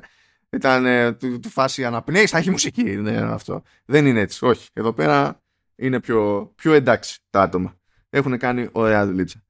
Και πιστεύω μπορούμε να αφήσουμε εκεί πέρα το, το soundtrack και να αρχίσουμε να μοιράζουμε spoilers για να καταφέρουμε να συζητήσουμε και πιο ανοιχτά σαν άνθρωποι τα λοιπά. Οπότε ξέρω εγώ, are you ready? Ναι, are you? Πάμε λοιπόν να κλείσουμε την πρώτη την τριάδα.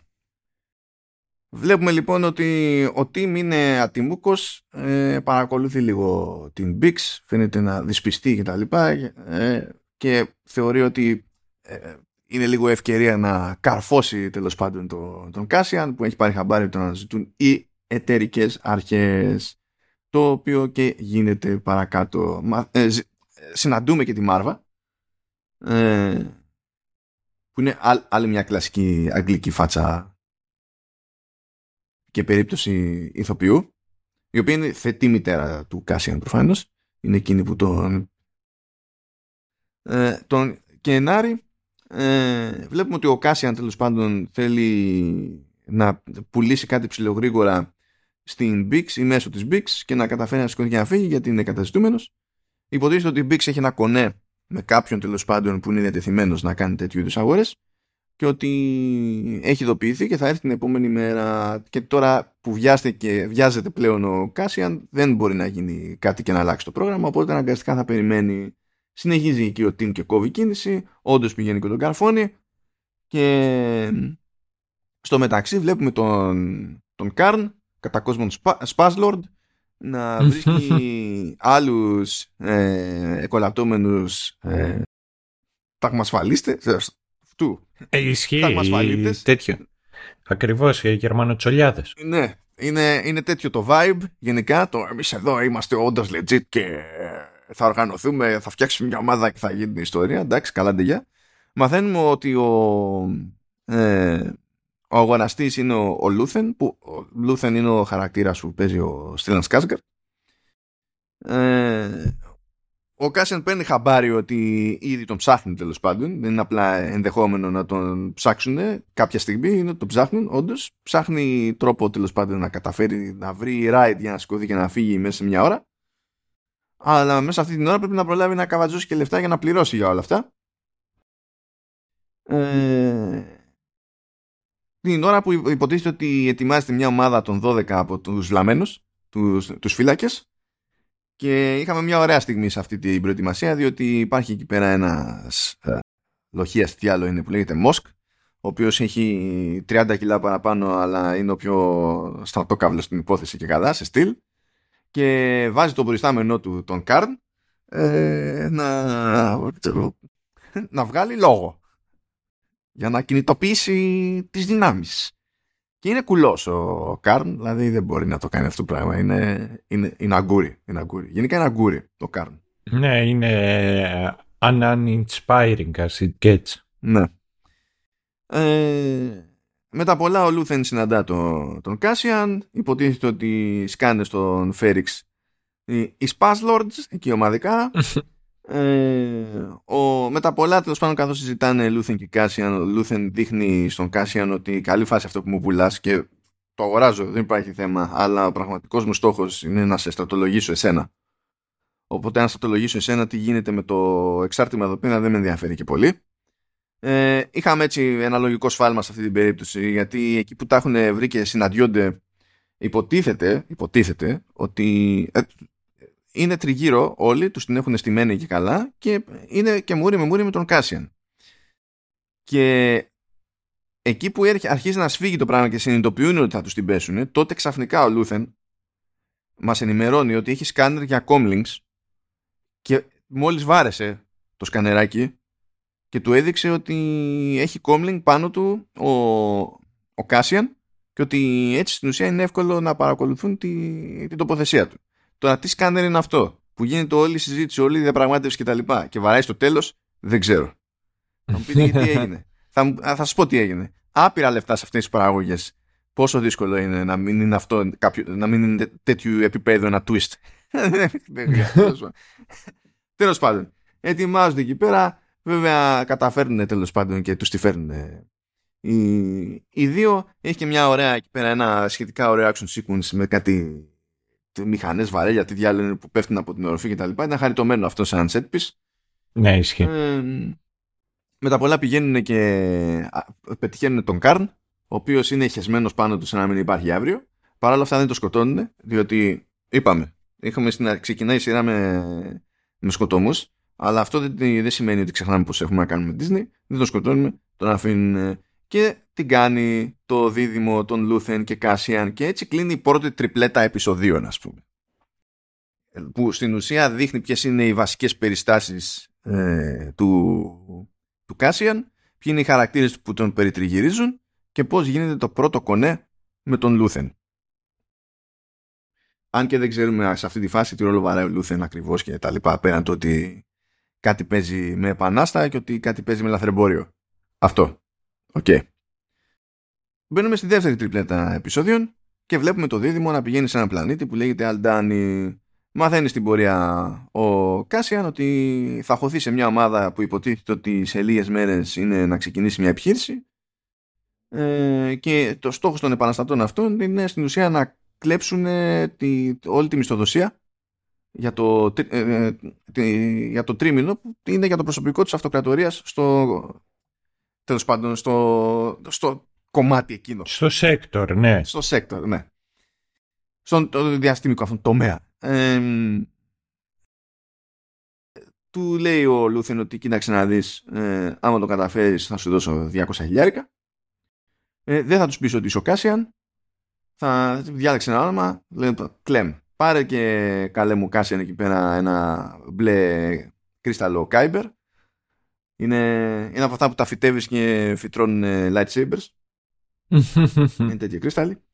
Και υποτίθεται ότι χωρίς προειδοποίηση το μεταξύ ο Λούθεν το, τον χώνει τον, τον Κάσιαν σε αυτή την ομάδα. Δεν το ξέρανε δηλαδή ότι θα σκάσει κάποιος ανιστραδάκι. Και μαθαίνουμε ποια είναι αυτή η ομάδα. Η ομάδα λοιπόν είναι η Βέλ, ο Σκιν, ο Τάραμιν, ο Νέμικ και η Σύντα. Και εδώ πέρα ε, θέλω να, να σταθώ λίγο. Μάλλον όχι, θα το κάνω, θα το κάνω λίγο παραπέρα για, για να έχετε πιο συγκεκριμένη εικόνα. υποτίθεται ότι όλα συνδέονται με ένα ε, αστρικό φαινόμενο τέλος πάντων που έχει θρησκευτική βαρύτητα στον για τον τοπικό πληθυσμό και γίνεται στο δικό του timing. Όλα πρέπει να πέσουν σε αυτά γιατί θα είναι ένας καλός αντιπερισπάσμος κτλ. Στο μεταξύ, ε, κάνουμε μια επίσκεψη στην ISP που φαντάζομαι είναι κάποιο είδους αναφορά στη ρωσική FSP. Ε, γνωρίζουμε τον φίλο μας τον Άντων Λέσερ στο ρόλο του Πάρταγκαζ. Βλέπουμε ότι στην ουσία είναι η ανάλογη κεντρική, η εθνική υπηρεσία, όχι πια εθνική, η κεντρική υπηρεσία πληροφοριών. Βλέπουμε ότι παίζει γραφειοκρατία, βλέπουμε ότι πλακώνονται μεταξύ directors, ε, κάποιοι directors μεταξύ τους για το ποιο, τι είναι στη δικαιοδοσία πιανού και ιστορίες. Ε, γέλασα λίγο εδώ πέρα γιατί λέει κάποια σοβαρά και ταυτόχρονα είναι αστεία. Ο, ο Πάρταγκας λέει security is an illusion. Call the army. Και καλά για security. We are healthcare providers και όλοι φοράνε, ε, όλοι φοράνε λευκά. Έτσι, όλοι, όλοι φοράνε λευκά. We treat sickness, identify disease, germs, etc. Ε, Τέλος πάντων, ναι, οκ. Okay. Ε, μαθαίνουμε και για δύο directors εκεί πέρα. Είναι ένας εκεί φιλόδοξος και πιο πάλιορας ο Μπλέβιν και είναι και η μοναδική γυναίκα director, η Σέντρα Μύρο και παίζει μια κόντρα εκεί πέρα με, με αυτούς. Εν τω μεταξύ αρχίζει να ασχολείται το EISB με όσα γίνονται, όσα έγιναν στο, στο Φέριξ με τους κόρπος. Ε, φυσικά ε, την πληρώνει η πολυεθνική εκεί πέρα, διαλύουν το, το σώμα των φυλάκων εκεί πέρα, λέει ναι γεια σας που σας είχαμε εδώ πέρα να ελέγχετε εσείς το σύστημα, τώρα θα, θα βάλει χέρι απευθείας η αυτοκρατορία, αντί Και δεν κάνω πλάκα, ε, ο Καρν επιστρέφει στη μάνα του. και στο μεταξύ γνωρίζουμε και έξτρα χαρακτήρες. Γνωρίζουμε τη Μον Μόθμα και τον σύζυγό της, τον Περιν. Η Μον Μόθμα ε, είναι γερουσιαστής στην αυτοκρατορική γερουσία. Και ο Πέριν είναι ο τύπος που καίει λεφτά. Είναι κάπως έτσι το, το πραγματάκι. Ε, Μιας και είπαμε και για τη μάνα του Κάρν εκεί πέρα, να πούμε ότι τον έχει στην μπουκα, τον δουλεύει όλη την ώρα, τον θεωρεί σκατά. Ε, για να. Δηλαδή. Ε, είναι από τους πιο κακεσμένου χαρακτήρες. Ναι, ναι, ναι.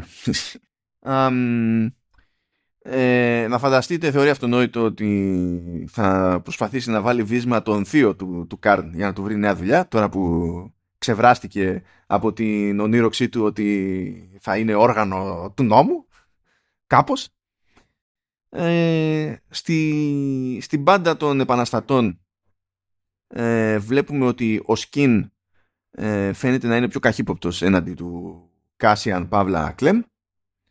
Ε, μαθαίνουμε επίσης ότι υπάρχει ένας ακόμη που ανήκει τέλος πάντων σε αυτή την ομάδα επαναστατών. Είναι ο, είναι ο Γκόρν ο οποίος είναι, είναι αξιωματικός ε, της αυτοκρατορίας και υποτίθεται ότι είναι ο inside man στην όλη υπόθεση.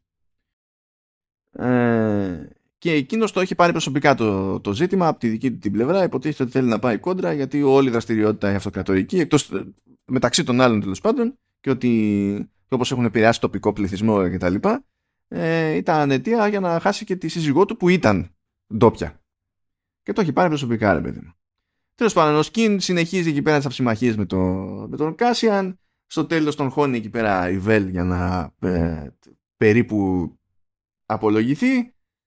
Ε, με τα πολλά, Βέλ και Σίντα την κάνουν για να κάνουν το δικό του το κομμάτι στην όλη αποστολή και υποτίθεται ότι στο γκρουπάκι που μένει επικεφαλής είναι ο Τάραμιν ο οποίος μαθαίνουμε ότι είναι πρώην Stormtrooper.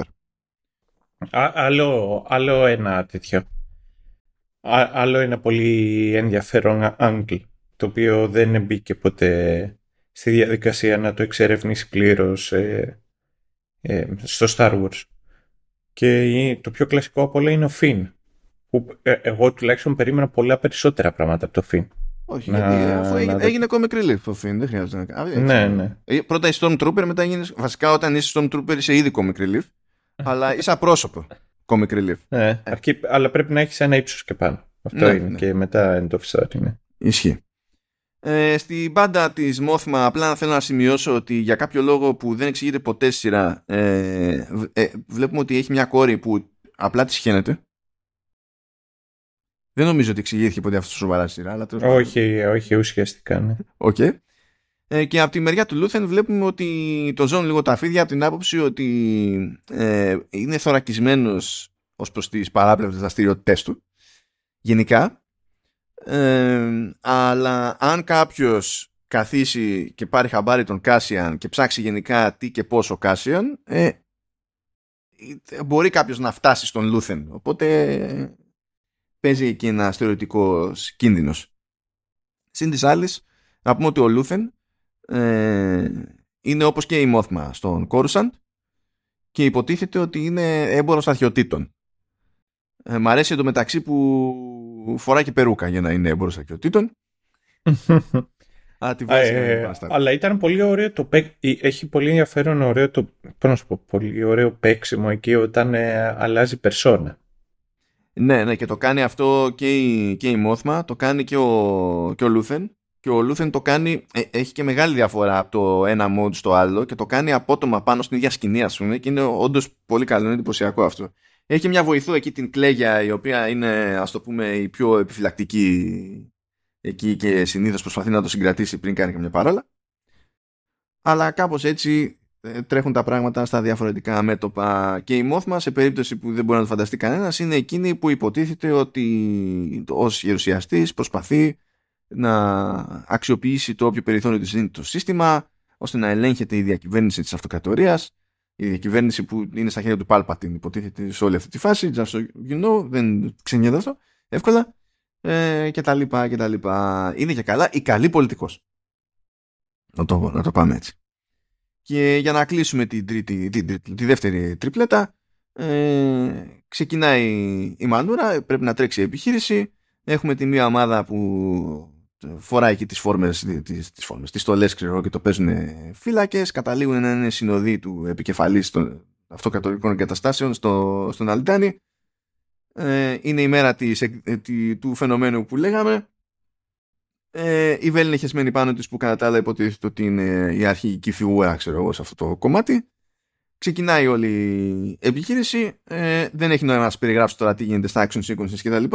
Ε, απλά για την ιστορία θα αναφέρω ότι από το συγκεκριμένο κρού ο πρώτος που πεθαίνει είναι ο Μαύρος. Δεν ξέρω πώς ξέφυγε αυτός στην Disney. Που ο Μαύρος είναι ο Τάραμιν, ο πρώην Stormtrooper.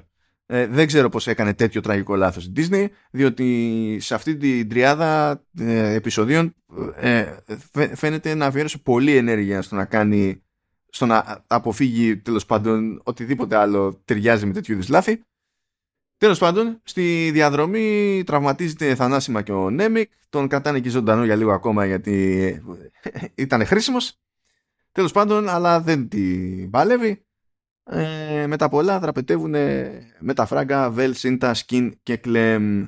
Ο Σκιν που το έπαιζε ιστορία και έσφυγε τον, τον Κάσιεν ότι δεν πιστεύει όντως τέλος πάντων στην προσπάθεια αυτή και είναι περαστικός και για τα λεφτά που έχει μαθευτεί αυτό πλέον τώρα και τέτοια ε, πηγαίνει και του λέει να χωρίσουμε λέει τα κλοπημένα στη μέση και να τους παρατήσουμε τους άλλους εδώ για να σηκωθούμε και να φύγουμε. Και σε μια σκηνή που με σόκαρε ακριβώς από την Disney, ο Κάσιαν απλά του την ανάβει. και ύστερα κρατάει εκείνο το δικό του το μερτικό, εκείνα τα χρήματα που θα ήταν η αμοιβή του έτσι κι αλλιώς. Και τα υπόλοιπα τα δίνει στη Βέλ, που αυτό σοκάρει και τη Βέλ. Γιατί σου λέει, σκότωσε τον Skeen, έρχεσαι σε μένα και είσαι με το blaster στο χέρι, ξέρω εγώ, ε, θα γίνει χαμούλες. Επιστρέφει ακόμα και τον κρύσταλλο. Δηλαδή πάρ τον και δώσ' τον, ξέρω εγώ, στο Λούθεν. Φυσικά μετά από αυτή την, τη νίλα, το, το ISB τσιτώνεται ε, και όλη αυτή η φάση μαθαίνεται στη, στη γερουσία και φτάνει φυσικά και στα αυτιά του Λούθεν, ο οποίος κάνει συνειδητή προσπάθεια ε, που δεν πετυχαίνει δεν, για πολλή ώρα ε, να μην διαλυθεί στο γέλιο από την ικανοποίηση. Και κάπως έτσι τελειώνει η φάση με την επιχείρηση. Μου θυμίζει να πηγαίνεις εκεί πέδο, ξέρεις, παίζει, να, παίζει ο Ολυμπιακός Παναθηναϊκός και να, να είσαι Ολυμπιακός και να πηγαίνεις στη λεωφόρο, να θες να εκεί να το δεις, να, να βάζει κολλό Ολυμπιακός και να, να, να φωνάζει και να λες «Ναι, ναι ρε τι κάνει αυτός, όχι, να προσπαθείς να το κρύψεις. Που θέλω να πω εδώ πέρα λίγα λόγια για το κρού. Και για τη διαχείριση του κρού. Για να μην τα πω μετά βασικά, γιατί νομίζω ότι έχω Ναι. πιο ενδιαφέροντα από αυτό. Ε... Α, ξέχασα επίσης ότι υπάρχει κι άλλος μαύρος. σω γι' αυτό πέθανε αυτός ο μαύρος. γιατί, γιατί είχαν backup. γιατί και ο Γκόρν που είναι ο inside man είναι μαύρος. Μπορεί γι' αυτό. Μπορεί γι αυτό. Ναι, και μετά είναι και το άλλο. Με, με τους μαύρους πολλές φορές ξέρεις τι γίνεται. Είναι... Το, το ίδιο γινόταν και στο The Walking Dead. Είναι λιγάκι η, η όλη φάση της λογικής Highlander. There can only be one. Με το που γίνεται introduced δευτε, δεύτερος μαύρος, απλά το σκοτώνουν. Λοιπόν, θέλω να σας πω λίγο για το, για το crew και, να, και προσπαθείτε εσείς να αποφασίσετε για τον εαυτό σας. Ε, αν αυτό είναι κάτι α- που απλά έτυχε και το πρόβλημα είμαστε εμείς ε, είναι κάτι που γίνεται επί τούτου και πρέπει να αντιμετωπιστεί αναλόγως. Λοιπόν, πιά- πιάνουμε το crew, έτσι. Είπαμε, Βέλ. Βέλ είναι η αρχηγός υποτίθεται αυτού του επαναστατικού πυρήνα. Ε, αναφέρεται κατευθείαν στο Λούθεν και εκείνη έχει κάνει την, την, την όποια οργανωτική δραστηριότητα χρειάζεται τέλος πάντων για να γίνει αυτή η business, αυτό το job, αυτή η ληστεία. Ε, δεν είναι η μόνη γυναίκα στο κρού, είναι και η Σίντα. Η οποία Σίντα είναι η πολύ σοβαρή της παρέας ε, που το ζει το, το όλο πράγμα και θέλει να πετύχει. Ε, η Σίντα τουλάχιστον από το look φέρνει ξέρω εγώ σε Ινδί ή κάτι τέτοιο δεν ξέρω. Ε, ενώ η Βέλ είναι πιο λευκή πεθαίνεις. Ξανθιά, κατάλευκη, γαλανό μάτι και τα λοιπά. Κάνα πρόβλημα δεν είναι αυτό το ζήτημα. Πρέπει να, το όλο να πιάσουμε. Ο Τάραμιν είπαμε είναι ο ένας μαύρος μέσα στο, στην ομάδα που είναι πρώην Stormtrooper που πετυχαίνει και αυτό staff. Έχει χαλάσει το πράγμα. Ε, έχουμε επίσης τον Νέμικ, ο οποίος καταφέρει να είναι ο εμφανώς, χωρίς να στο λέει, ο, ο καραεμφανώς γκέι της παρέας και ταυτόχρονα κνήτης. Ε, κνήτης από την άποψη ότι είναι ο true believer της υπόθεσης, δεν το βουλώνει ποτέ, γράφει το δικό του μανιφέστο, ε, μοιράζει διάφορες random ιδέες που το θεώρησα τυχές όχι επειδή οι ιδέες ήταν μούφα για το πώς στείνονται οι επαναστάσεις τέλος πάντων και τι είναι αυτό που βάζει σπίθα κτλ. Αλλά νομίζω ότι τα δείχνει αυτά η σειρά και τα δείχνει στην πράξη πιο αποτελεσματικά. Δεν χρειάζονταν ένας τύπος να έρθει να μου τα κάνει νιανιά. Αλλά προσέξτε τι γίνεται τώρα. Σε αυτό το crew επίσης δεν, ο, ο Νέμικ δεν είναι ο μόνος γκέι διότι είναι και η Βέλ και η Σίντα. Έχουμε δύο γυναίκες η μία είναι λευκή, η μία δεν είναι λευκή και επειδή είναι επαναστάτριες και δυναμικές φυσικά θα είναι και λεσβίες. Ε, ο Σκιν είναι ο λευκός λευκός της υπόθεσης ο οποίος εκτός από λευκός είναι, είναι και άντρας άρα πρέπει να είναι το καθήκη της υπόθεσης διότι ως γνωστόν straight white male θα πει κάποιος ότι υπάρχει και ο Diego Luna. Όχι, παιδιά, στην Αμερική αυτό δεν λέγεται λευκός. Μα δεν είναι λευκός. Ο Diego Luna είναι από το Μεξικό. Ναι, αλλά το θέμα είναι ότι άμα, πώς να σου πω, άμα εμφανιστεί εδώ πέρα ο Diego Luna, εμείς θα το πούμε ξέρω, μαύρο, να το πούμε έγχρωμο. Θα πούμε, εντάξει, έχει, έχει μια, Mm. έχει μια essence. Αυτό, δηλαδή δεν μπαίνουμε εμείς σε τέτοια διαδικασία, αλλά στην αμερικανική συνείδηση είναι αυτονόητο ότι ο Diego Luna είναι οτιδήποτε εκτός από λευκός. Ναι. Ε, Εμείς εδώ πέρα δεν το παίρνουμε τόσο προσωπικά. Σε τέτοιο διαχωρισμό τέλος πάντων. Έχουμε άλλες διαχωριστικές γραμμέ μες στο κεφάλι μας. Οπότε το ένα καθήκη που υπάρχει σε αυτή τη φάση είναι straight white male. Ε, οι δύο γυναίκες που υπάρχουν ε, και οι δύο είναι λεσβίες. Και φυσικά έχουμε και τον λευκό γκέι, διότι καταλαβαίνετε. Μας παίρνει να είναι λευκός επειδή είναι γκέι. και, και, ε, και male. Έτσι. Ταιριάζει αυτό το πράγμα. Παιδιά, ε, αυτά εμένα μου ανάβουν τα λαμπάκια. Κα, καμία κίνηση από μόνη της μεμονωμένη δεν, δεν είναι ζήτημα. Αλλά όταν συνειδητοποιώ ότι κάποιος είναι και βαράει κουτάκια από πίσω, μου ανεβαίνει η πίεση. Μου ανεβαίνει η πίεση. Γιατί είναι σαν, Ναι, να, με, γιατί- σαν να με λέει ηλίθιο, κατάλαβες, και τε- τε- τε- τε- νευρίζομαι. Ναι. Γιατί δεν είναι ότι έχεις πρόβλημα με μονομένα και ότι όλα αυτά ξέρεις, σίγουρα βγάζουν και νόημα και δίνουν και... Ναι, ναι. πώς να σου πω, δίνουν και μια περιπλοκότητα στους, ε, στους χαρακτήρες. Πιο πολύ με ενόχλησε βασικά η περίπτωση της Βέλ, η οποία ως χαρακτήρας δεν έχει καμία δουλειά, καμία δουλειά να έχει αρχηγικό πόστο. Ως, ως, ως, ε, ως ηγέτης είναι άχρηστη. Ναι. Ε, δηλαδή, σε επίπεδο χαρακτήρα, η Βέλ είναι μόνο που με ενόχλησε.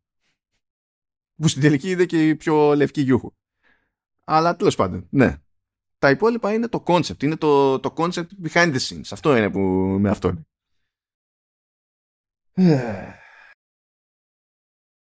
Δεν, δεν, δεν μπορούν να κρατηθούν. Δεν μπορούν τα άτομα.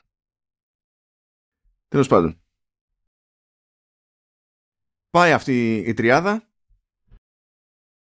και ξεκινάει η κατηφορά. Τι κάνει το, το ISP, ε, αντιδρά έτσι απότομα και λέει κοιτάξτε να δείτε ε, όποιο σύστημα ξέρω εγώ όποιος πλανήτης και τα λοιπά δείξει ε, υποστήριξη ή διάθεση για ανάλογη έτσι τέτοια δραστηριότητα ε, θα φάει στη μάπα φόρο που θα αντιστοιχεί στο πενταπλάσιο των χρημάτων που, που εκλάπηκαν.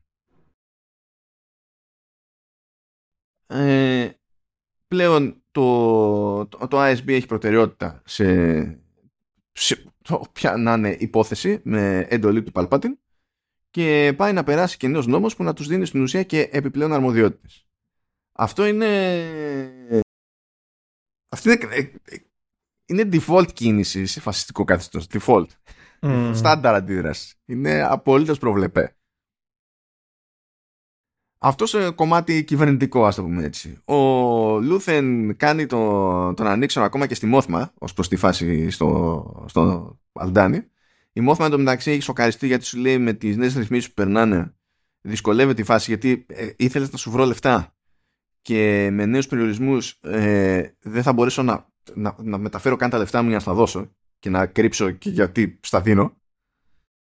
Και συνειδητοποιεί εκείνη ότι χρειάζεται κάποια βοήθεια από τραπεζίτη για να δει τι επιλογές έχει. Ο Κάσιαν επιστρέφει στο Φέριξ με τη λογική ότι θα πάρει τη ε, Μάρβα και θα φύγουνε αλλά η Μάρβα δεν έχει καμία όρεξη να σηκωθεί για να φύγει. Λέει άμα θέλεις κάτι μόνο σου. Ε, η Ντέντρα Μίρο ε, μέσα σε όλο αυτό το χαμό παίρνει πλέον στην αρμοδιότητά της το σύστημα Μορλάνα ε, διότι προφανώς ο Μπλεβιν που το είχε ε, στη δική του την πάντα κοιμήθηκε σε όλη αυτή τη φάση. Ε, και ο Κάσιαν σου λέει τουλάχιστον τέλος πάντων την κάνω. Έχουμε χεσίσει στο τάλιρο. Αλλάζω το όνομά μου σε Κιφ και πηγαίνω στον πλανήτη Νιάμος που δεν ξέρω αν είναι αναφορά στον Νάμος της Μικόνου αλλά τέλος πάντων. Ε, ε, αράζει εκεί πέρα ε, περνάει καλά και μπλέκει σε μια random δηλαδή κάποιες ε, ε, ένας short trooper και καλά τοπική αστυνομία, ας πούμε έτσι, ε, κυνηγούσε έναν άλλον, κάπου χάζευε ο Κάσιαν, προσπαθούσε να καταλάβει τι, τι έγινε, χωρίς να έχει κάνει τίποτα, θεωρήθηκε συνυπεύθυνος, τον ακινητοποίησαν, τον συνέλαβαν, πήγανε, του φορτώσανε ό,τι να είναι κατηγορίες και με, τις, ε, με τους νέους νόμους που περάσανε, επειδή χρεώθηκε ότι όλοι όλα αυτά που δεν έκανε, τέλος πάντων καν, ε, είναι κάποιο είδους έτσι, αντικαθεστωτική δραστηριότητα, ε, κονομά και διπλασιασμό της ποινής και τρώει 6 χρόνια, φυλάκα. Ε, και λες ωραία καλά πάει το πράγμα η φυλάκα είναι στην ουσία ε, ένα έτσι εργοτάξιο περίπου γκουλάγ περίπου στα τόπεδο συγκέντρωση στον Ακίνα 5 ε, που στην ουσία δουλεύουν 12 ώρα και συναρμολογούν εξαρτήματα και τέτοια για μηχανές, οχήματα και τα λοιπά ε, υποτίθεται της, της αυτοκρατορίας και η λογική είναι ότι είναι χωρισμένοι σε ομάδες εκεί στο, η κάθε μια στο δικό της τραπέζι και υπάρχει και leaderboard για το ποιος έχει το καλύτερο output ε, σε κάθε σε κάθε τέλος πάντων δωμάτιο και σε κάθε όροφο και τα λοιπά ε, και ακούστε ανταμοιβές. Ε. Αυτοί που βγουν πρώτοι επειδή τους δίνουν τέλος πάντων για τροφή, τους δίνουν με ένα σωληνάκι μια ιδέα που απλά είναι θετικά συστατικά και δεν έχει γεύση. Αυτοί που γίνουν πρώτοι κερδίζουν γεύση. Στην επόμενη δόση. Αυτή είναι η ανταμοιβή. Και κατά τα άλλα λιώνουν εκεί πέρα μέχρι να λήξει η ποινή τους. Και εδώ γνωρίζουμε και τον Κίνο Λόι, ο οποίος είναι ο ρόλος του Αντισέρκης. Ε, είναι και αυτός φυλακισμένος, αλλά είναι επικεφαλής εκεί πέρα του, του τμήματος. Και εκείνος που εξηγεί τα πάντα στους νέους και φροντίζει να το παίρνουν στα σοβαρά και να αποδίδουν ώστε να περάσει ο καθένας την ποινή του όσο πιο ανέμακτα γίνεται. Παράλληλα ο Κάρν κάνει τα δικά του, βρήκε, του βρήκε δουλειά ο Θείος, αλλά κάθεται και στέλνει κάτι ε, μούφες reports τέλος πάνω και χρεώνει ό,τι να είναι παραβάσεις αντικεί, ε, αδικήματα και τέτοια στον Κάσιαν για να τραβήξει την προσοχή κάποιου. Τραβάει την προσοχή του ISP και συγκεκριμένα της Δέντραμίρο Λέει η Μύρο λέει ξεκόλαμα τις αίδειες αλλά τέλος πάντων κάτσε να σε ρωτήσουμε πέντε πράγματα. Έχει πάρει χαμπάρι η Μύρο ότι υπάρχει κάποιος που τα οργανώνει όλα αυτά αυτό εννοώντας τον Λούθεν, αλλά δεν ξέρει τι ρόλο βαράει, δεν ξέρει ποιος είναι. Έχουν μια κωδική ονομασία, τον λένε Access. Και καλά. Ε, συνεχίζουμε στα άλλα μέτωπα. Ε, βλέπουμε άλλους γερουσιαστές εκεί πέρα να συζητάνε σε ένα πάρτι εκεί με τη Μόθμα και να γίνει το κλασικό αλλά επιφανειακό γιατί είναι μια σκηνή όλη και όλη ξέρω εγώ debate ε, ως προς το, το ζύγι μεταξύ ασφάλειας και ελευθερίας και το πόσο νόημα έχει να θυσιάζεται η κάθε μπάντα προς όφελος της άλλης. Αυτά είναι τα προβλέπε.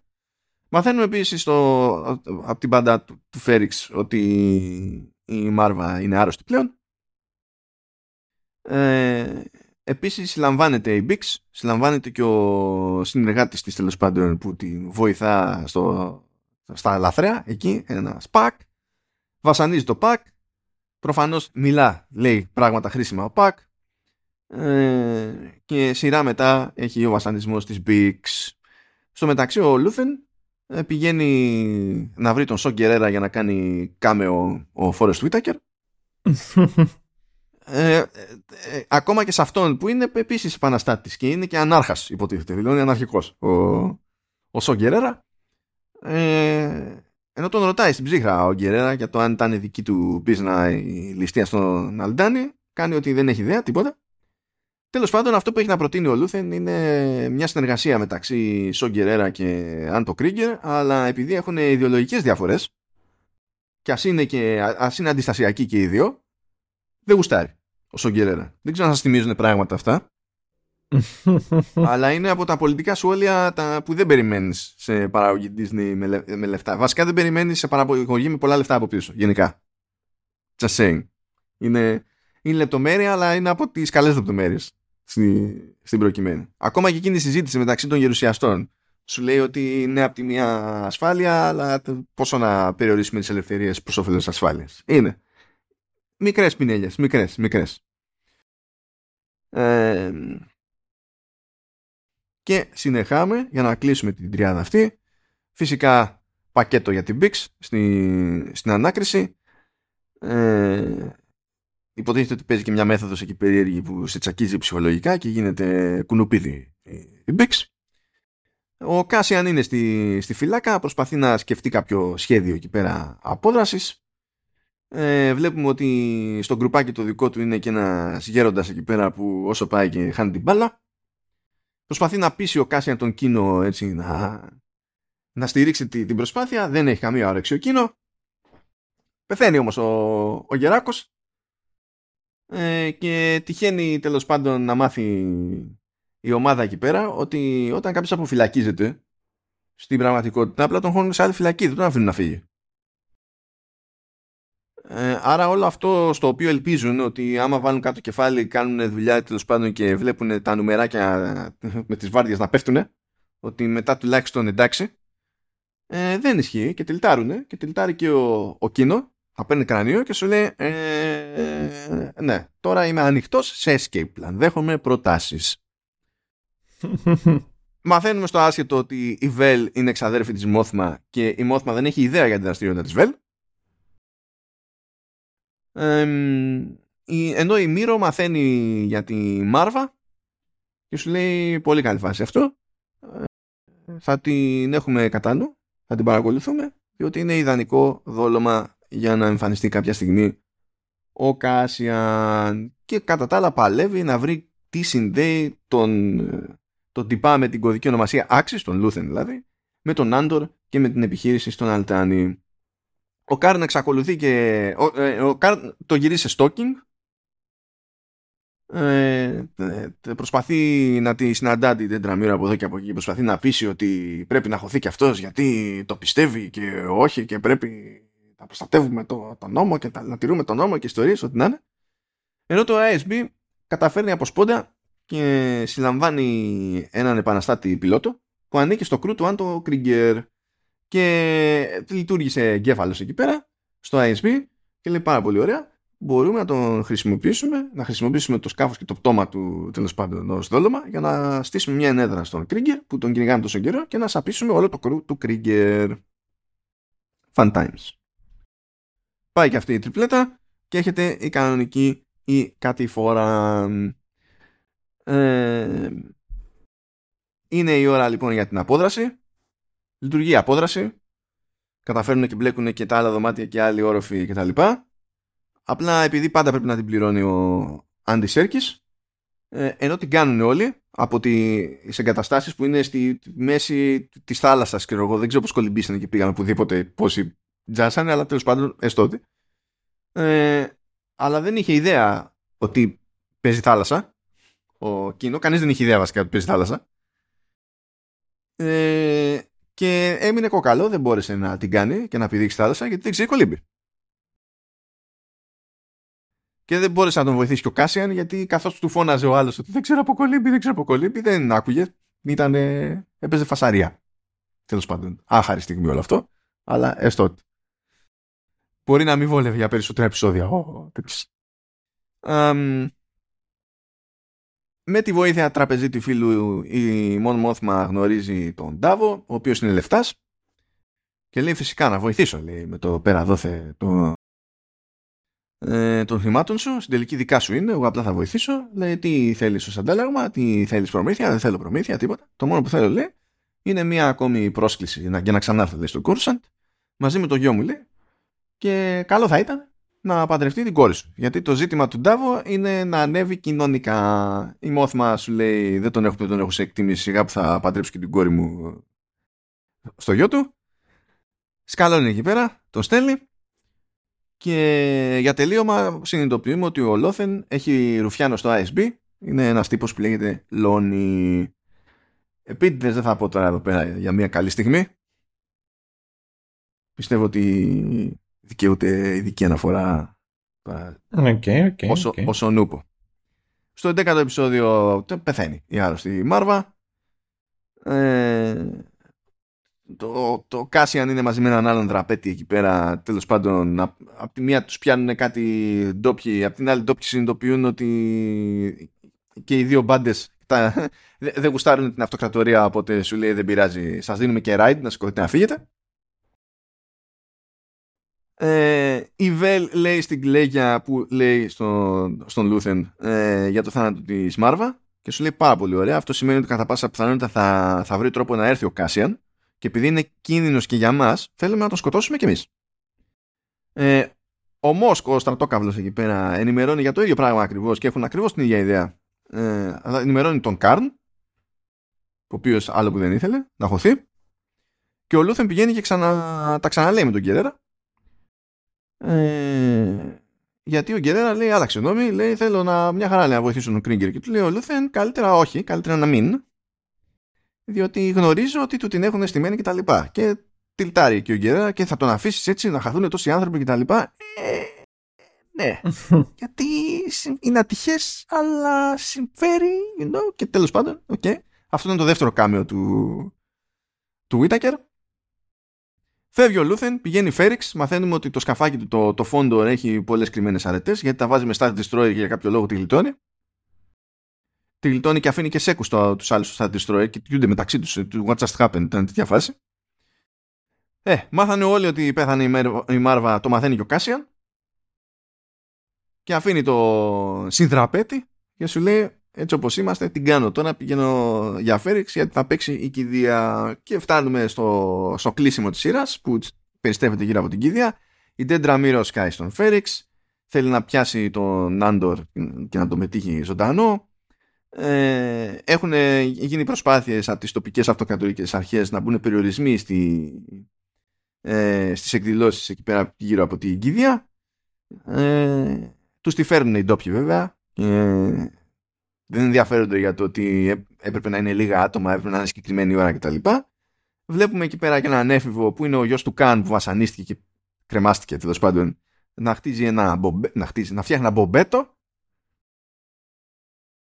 Ε, δεν λειτουργεί όλη η φάση με τον έλεγχο του, του πλήθους.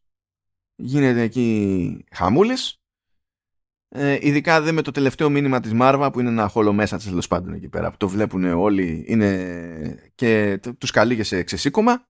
Ξεκινάει εκεί πέρα riot σκάει και τον Μπομπέτο γίνεται χαμούλης. Ο Καρν σώζει το αμόρε την Ντέντρα Μίρο. Αλλά τέλος πάντων ok. Okay. ε, ο Λούθεν την κάνει. Ο Άντορ όμως έχει φτάσει ήδη στο Φόντορ και τον περιμένει είναι έτοιμος, είναι έτοιμοι να φαγωθούν λάχανο.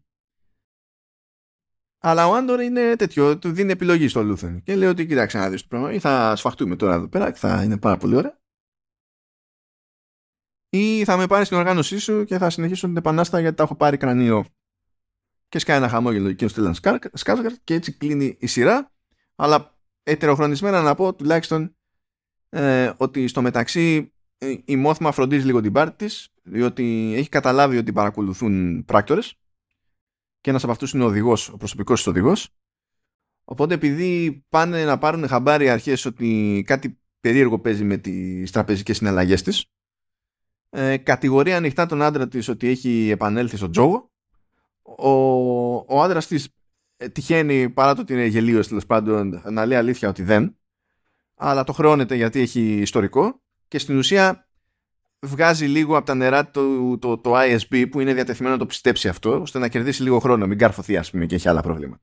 Και κάπως έτσι αφήνουμε γενικά το όλο στήσιμο και την όλη σεζόν που προφανώς έχει χώρο για παραπέρα. Ναι. και ο, ε, ξεκίνησαν ήδη τα γυρίσματα για τη δεύτερη σεζόν, οπότε... Ναι. Τώρα μπορούμε να γίνουμε συγκεκριμένοι στα νοήματα λοιπά Δεν ξέρω αν έχεις προτίμηση. Ε, θέλω να ξεκινήσει με αυτό το οποίο άφησες. Πιο απ' όλα. Που Α, ναι, σωστά. Ναι, ναι, ναι. Λοιπόν, έχει ένα μονόλογο στο 10ο επεισόδιο ε, ο, ο Λούθεν καθώς θα λέει και με τον Λόνι γιατί ο Λόνι είναι χεσμένος. Γιατί λέει ότι μονίμως δηλαδή εκεί που είμαι στην ουσία παίζω ρόλο. Ε, μονίμως ανησυχώ για μένα μονίμως ανησυχώ για την οικογένειά μου. Δεν, δεν έχω ε, στιγμή ηρεμίας ας πούμε. Δεν μπορώ να πω τίποτα σε κανέναν. Είμαι μόνος μου, είμαι μόνος μου. Και δεν, την αντέχω, δεν αντέχω άλλο. Δηλαδή σου δίνω και αυτές τις πληροφορίες για να ξέρεις για την ενέδρα που λέγαμε πριν αλλά να ξεκόψουμε γιατί δεν, δεν αντέχω άλλο αυτή την ψυχολογική πίεση και του λέει σε κάποια φάση του Λούθεν και στην τελική εσύ τι έχεις θυσιάσει; Εγώ κάθομαι είμαι μέσα στα σκατά σου και, και τρώω την πίεση και τιλτάρει ο Λούθεν ξεκινάει έτσι χαλαρά και αρχίζει και δίνει όμως. Και λέει τι έχω θυσιάσει; Λέει calm, kindness, kinship, love. I've given up my chance of inner peace. I've made my mind a sunless space. I share my dreams with ghosts. I wake up every day to an equation I wrote 15 years ago from which there's only one conclusion. I'm damned for what I do. My anger, my ego, my unwillingness to yield, my eagerness to, to fight, they've set me on a path from which there is no escape. I yearned to be a savior against injustice without contemplating the cost, and by the time I looked down, there was no longer any ground beneath my feet. What is my sacrifice? I'm condemned to use the tools of my enemy to defeat them. I burn my decency for someone else's future. I burn my life to make a sunrise that I know I'll never see. And the ego that started this fight will never, will never have a mirror or an audience or the light of gratitude. So what do I sacrifice? Everything. Εντάξει, αυτό ήταν και χαρακτηριστικό απόλυτα σωστό για το ρόλο του Λούθεν Ε, και σε συνδυασμό με το πώς το, το παίζει εκεί ο Στάτσκαρντ ε, ήταν πολύ δυνατή στιγμή. Ε, και, και πολύ ρεαλιστική θεώρηση ε, της, τέλος πάντων, της, της ασχήμιας που πηγαίνει πακέτο με οποιαδήποτε επαναστατική δραστηριότητα. Διότι όταν χρειάζεται να φτάσεις να ξεπεράσει ένα τέτοιο όριο και να ξεκινήσεις κάτι τέτοιο, δεν υπάρχει ωραίος τρόπος. Δηλαδή, άμα δεν μισείς τον εαυτό στη διαδρομή, you're doing it wrong. Είναι, είναι κάπως έτσι. Ε, και μάλιστα δείχνει και, πώς να σου πω, δίνει και άλλο νόημα στη συνάντηση που είχε με τον Σογκερέρα, διότι ακούς από παντού ότι ο Γκερέρα είναι κάποιος ο οποίος είναι, πώς να πω, φανάτικα. Είναι ζηλωτής στον τρόπος με τον οποίο το κάνει και είναι εξτρεμιστής. Και αρχίζει και συνειδητοποιείς κιόλας ε, ότι ξέρεις κάτι, ο, ο πραγματικός εξτρεμιστής, ο, ο, ο πραγματικός έτσι φανατικός ήταν ο, ο Λούθεν. Αλλά θα πω και το εξής για το Σκάρσκαρτ είναι ότι ο, ο τύπος το έχει το με έχει, τέτοιου είδους ε, ε, τέτοιες ε, ατάκες όχι με αυτούς τους είδους τους μονολόγους δηλαδή θυμάμαι έντονα το μονόλογο τον οποίο είχε και στο Τσερνόμπιλ και όσο μιλούσες τον έψαξα για να τον βρω που λέει που και εκεί λέει You'll do it because it must be done. You'll do it because nobody else can. And if you don't, millions will die. If you tell me that's not enough, I won't believe you. This is what has always set our people apart a thousand years of sacrifice in our veins, and every generation must know its own suffering. I spit on the people who do this, and I curse the price I have to pay. But I'm making my peace with it. Now you make yours, and go into the water because it must be done. Φαντάζεσαι κάποιον να γράφει κάτι σε ταινία, σε σειρά κτλ. Και, και να έχει καταφέρει να γράψει ένα μονόλογο και να υποψιαστεί ότι αυτό ο μονόλογο είναι, είναι cool. Είναι cool. Και δεν έχει γίνει ακόμη το casting. Και να πει, ποιον μπορούμε να φέρουμε ώστε να το στηρίξει αυτό το πράγμα χωρίς να μπούμε φυλακή από τα χρέη; και μετά πετάγεται κάποιος και λέει Στέλλαν Σκάζγκαρτ. Αυτό. Ναι, ισχύει. το, άλλο το οποίο ήταν ε, το, το, άλλο το οποίο βοήθησε σίγουρα και ξέρεις σε όλη αυτή τη σειρά και στο στήσιμο και και και και ήταν και όλος ότι στο συγκεκριμένο, το συγκεκριμένο επεισόδιο ανάμεσα και σε άλλα ήταν φτιαγμένο από τον Μπο Βίλιμον ο οποίος ε, ήταν showrunner του το πρώτο τεσσάρων σεζόν του House of Cards. Δηλαδή ή είσαι άχρηστος ή δεν είσαι. Ναι. Δηλαδή αν κάποιος ήξερε να κάνει βαρύγδουπους μονολόγους με τους ε, χαρακτήρες να, να λένε, ξέρεις, τα, τη, τη, τη, τη, μανία τους και το εγωισμό τους δεν νομίζω ότι το έχει κάνει κάποιος καλύτερα από το ε, House of Cards. Αλλά επίσης δεν ήταν και ο μοναδικός έτσι τρομένος μονόλογος. Είχε και άλλους δύο. Για πες, τι ξεχώρισες ε, του Κίνο Λόι. Εκεί, ο μονόλογος και ήταν ο τρόπος με τον οποίο, ξέρεις, α, ανέκαθεν υπάρχει μια, εκφραστι, μια εκφραστικότητα στο, στον Σέρκης, ο τρόπος με τον οποίο ναι, παίζει. αυτό νομίζω είναι το καλύτερο σημείο, γιατί ως μονόλογος, καθαρά δηλαδή στο χαρτί δεν με εντυπωσίασε τόσο. Ισχύει. Αλλά είναι, είναι το delivery. One way out, one way out, one way out. Και είναι, τέτοιο, είναι το, η, η ικανότητα του, του Σέρκης να, να μπορεί να, να κάνει act out αυτά τα οποία του δίνουν και να δίνει και την, ε, πώς να σου πω, να δίνει την έκφραση και να οικειοποιείται αυτό το οποίο κάνει. Ε, αυτός ήταν ο ένας και ο άλλος ήταν ε, στο τέλος της Μάρβα. Α, που ήταν ε, το, ο, δικό, Ναι. ο, ο, ο δικός της, ο, επι- ο ίδιος της ο επικίδιος, ας το πούμε έτσι, που τον απαγγέλει η ίδια. Ναι, εκεί που γιατί αρχίζει, Ναι, ναι. ξεκινάει χαλαρά και τυλτάρει, τυλτάρει, τυλτάρει. Ναι. Αυτό ναι, αυτό ήταν η πιο, πιο καλή φάση. Αλλά εντάξει, σίγουρα τίποτα δεν χτυπάει το... Ξέρεις, τίποτα δεν κάνει το παπ την ατάκα του Λούθεν. Ναι, γιατί α, η, ο μονόλογος του Λούθεν πηγαίνει με ένα, ε, με, με ένα τραγικό βάσανο μαζί.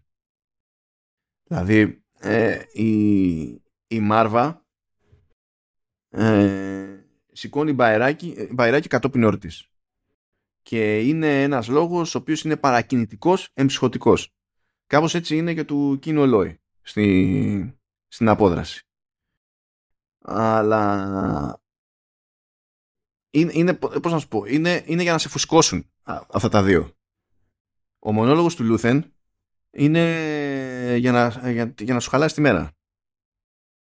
Αλλά τα, ταυτόχρονα είναι απολύτως απαραίτητος και απολύτως ε, λογικός και, και ρεαλιστικός. Δεν γίνεται να είσαι cool τυπάκι όταν, μπλέκει με, όταν μπλέκεις με τέτοιες ιστορίες. Δεν είναι τυχαίο που ακόμα και στον επιχειρηματικό το, το κόσμο υπάρχει η θεωρία του War CEO και του Peace CEO. Και ότι ανάλογα με, το, με τη φάση στην οποία βρίσκεται η ανάπτυξη και η κατάσταση μιας εταιρείας, χρειάζονται ε, διευθύνονται σύμβουλοι με τελείως άλλη προσέγγιση ως προς το πότε έχει νόημα να πάνε κόντρα, πότε δεν έχει νόημα να πάνε κόντρα για να ξεκινήσουν σαματά. Αυτό έχει επηρεάσει ακόμη και τον επιχειρηματικό τον, τον κόσμο.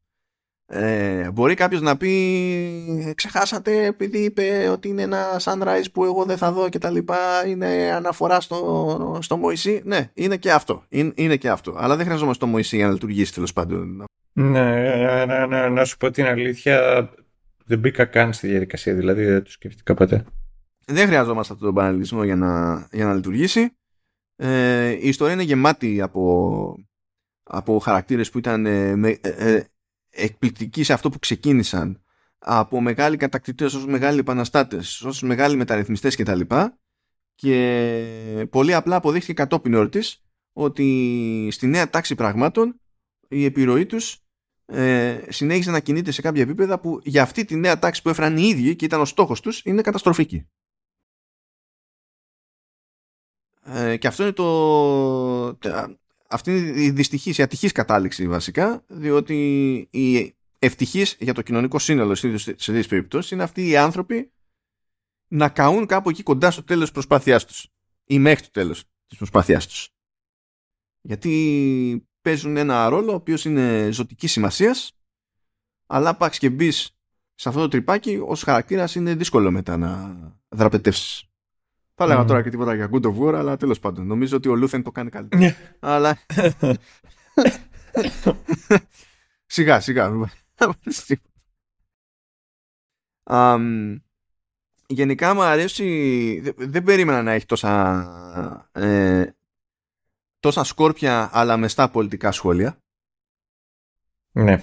ε, τα οποία μένουν όντως στο πλαίσιο της λογικής ε, μόνο με μια περίπτωση ας πούμε που είναι overall theme περισσότερο είναι που μισοδιαφωνώ παρότι την κατανοώ αλλά τέλος πάντων δεν, θεω- δεν πιστεύω ότι είναι το ίδιο ασπρομαύρο όσο προσποιούμαστε σε, σε Star Wars αλλά και εκτός Star Wars. Αμ, ε, σου λέει τέλος πάντων, λα- πρώτα απ' όλα, βλέπουμε ότι οι λεφτάδες που είναι συγκεκριμένοι, είναι αυτοί που την έχουν δει ρομαντικά, ρε παιδί μου. Οι λεφτάδες είναι αυτοί που ε, στηρίζουν μια επανάσταση.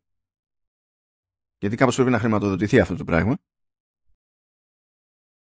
Ε, και πρέπει να είναι οκ μες στο μυαλό τους με την πάρτη τους ότι ξεκινώντας μια τέτοια περιπέτεια βάζουν ανθρώπους να σκοτώνονται για την πάρτη τους.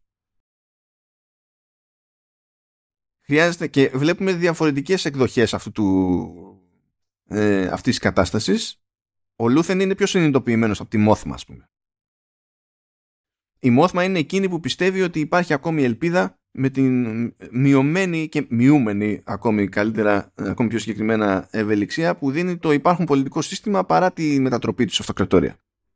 Από Republic που ήταν ε, πριν. Δεν θα το πω ακριβώς δημοκρατία γιατί δεν είναι ένα και το αυτό, αλλά τέλος πάντων, OK. Okay. Ε, επίσης, σε κάποια φάση που πριν γίνει επιχείρηση, πριν τρέξει επιχείρηση για τη, τέτοιο, για τη κλοπή στο, στον Αλτάνη, που γίνεται ένα σχόλιο για το τοπικό πληθυσμό που λέει ότι στην ουσία τα άτομα εδώ πέρα είναι απλοί, δεν μπορούν να διαχειριστούν πάνω από μία ιδέα ταυτόχρονα. Δεν είναι για multitasking. Οπότε λέει, στην ουσία τι κάνουμε; Πήραμε χαμπάρι από ένα σημείο και έπειτα ότι για να τους κρατάμε πυθύνιους ε, παγωμένους και να τους ελέγχουμε πιο εύκολα, το μόνο που έχουμε να κάνουμε είναι να τους προσφέρουμε σε διάφορες καταστάσεις πολλές επιλογές και να σκαλώνουν προσπαθώντας να καταλάβουν ποια επιλογή έχει νόημα να, να στηρίξουν. Αυτό έχει άπειρες πτυχές και σε πολιτικό και σε καταναλωτικό επίπεδο. Δηλαδή, ε, μου κάνει φοβερή εντύπωση που αυτό είναι σε παραγωγή Disney. Γέλαγα εκεί πέρα κατευθείαν. Στάμε καθόλου. μ' άρεσε επίσης που έγινε προσπάθεια ε, να αναδειχθεί ποιο είναι το πρόβλημα της συγκεκριμένης αυτοκρατορίας και το πρόβλημα είναι το middle management ναι, ισχύει. Α το πούμε έτσι.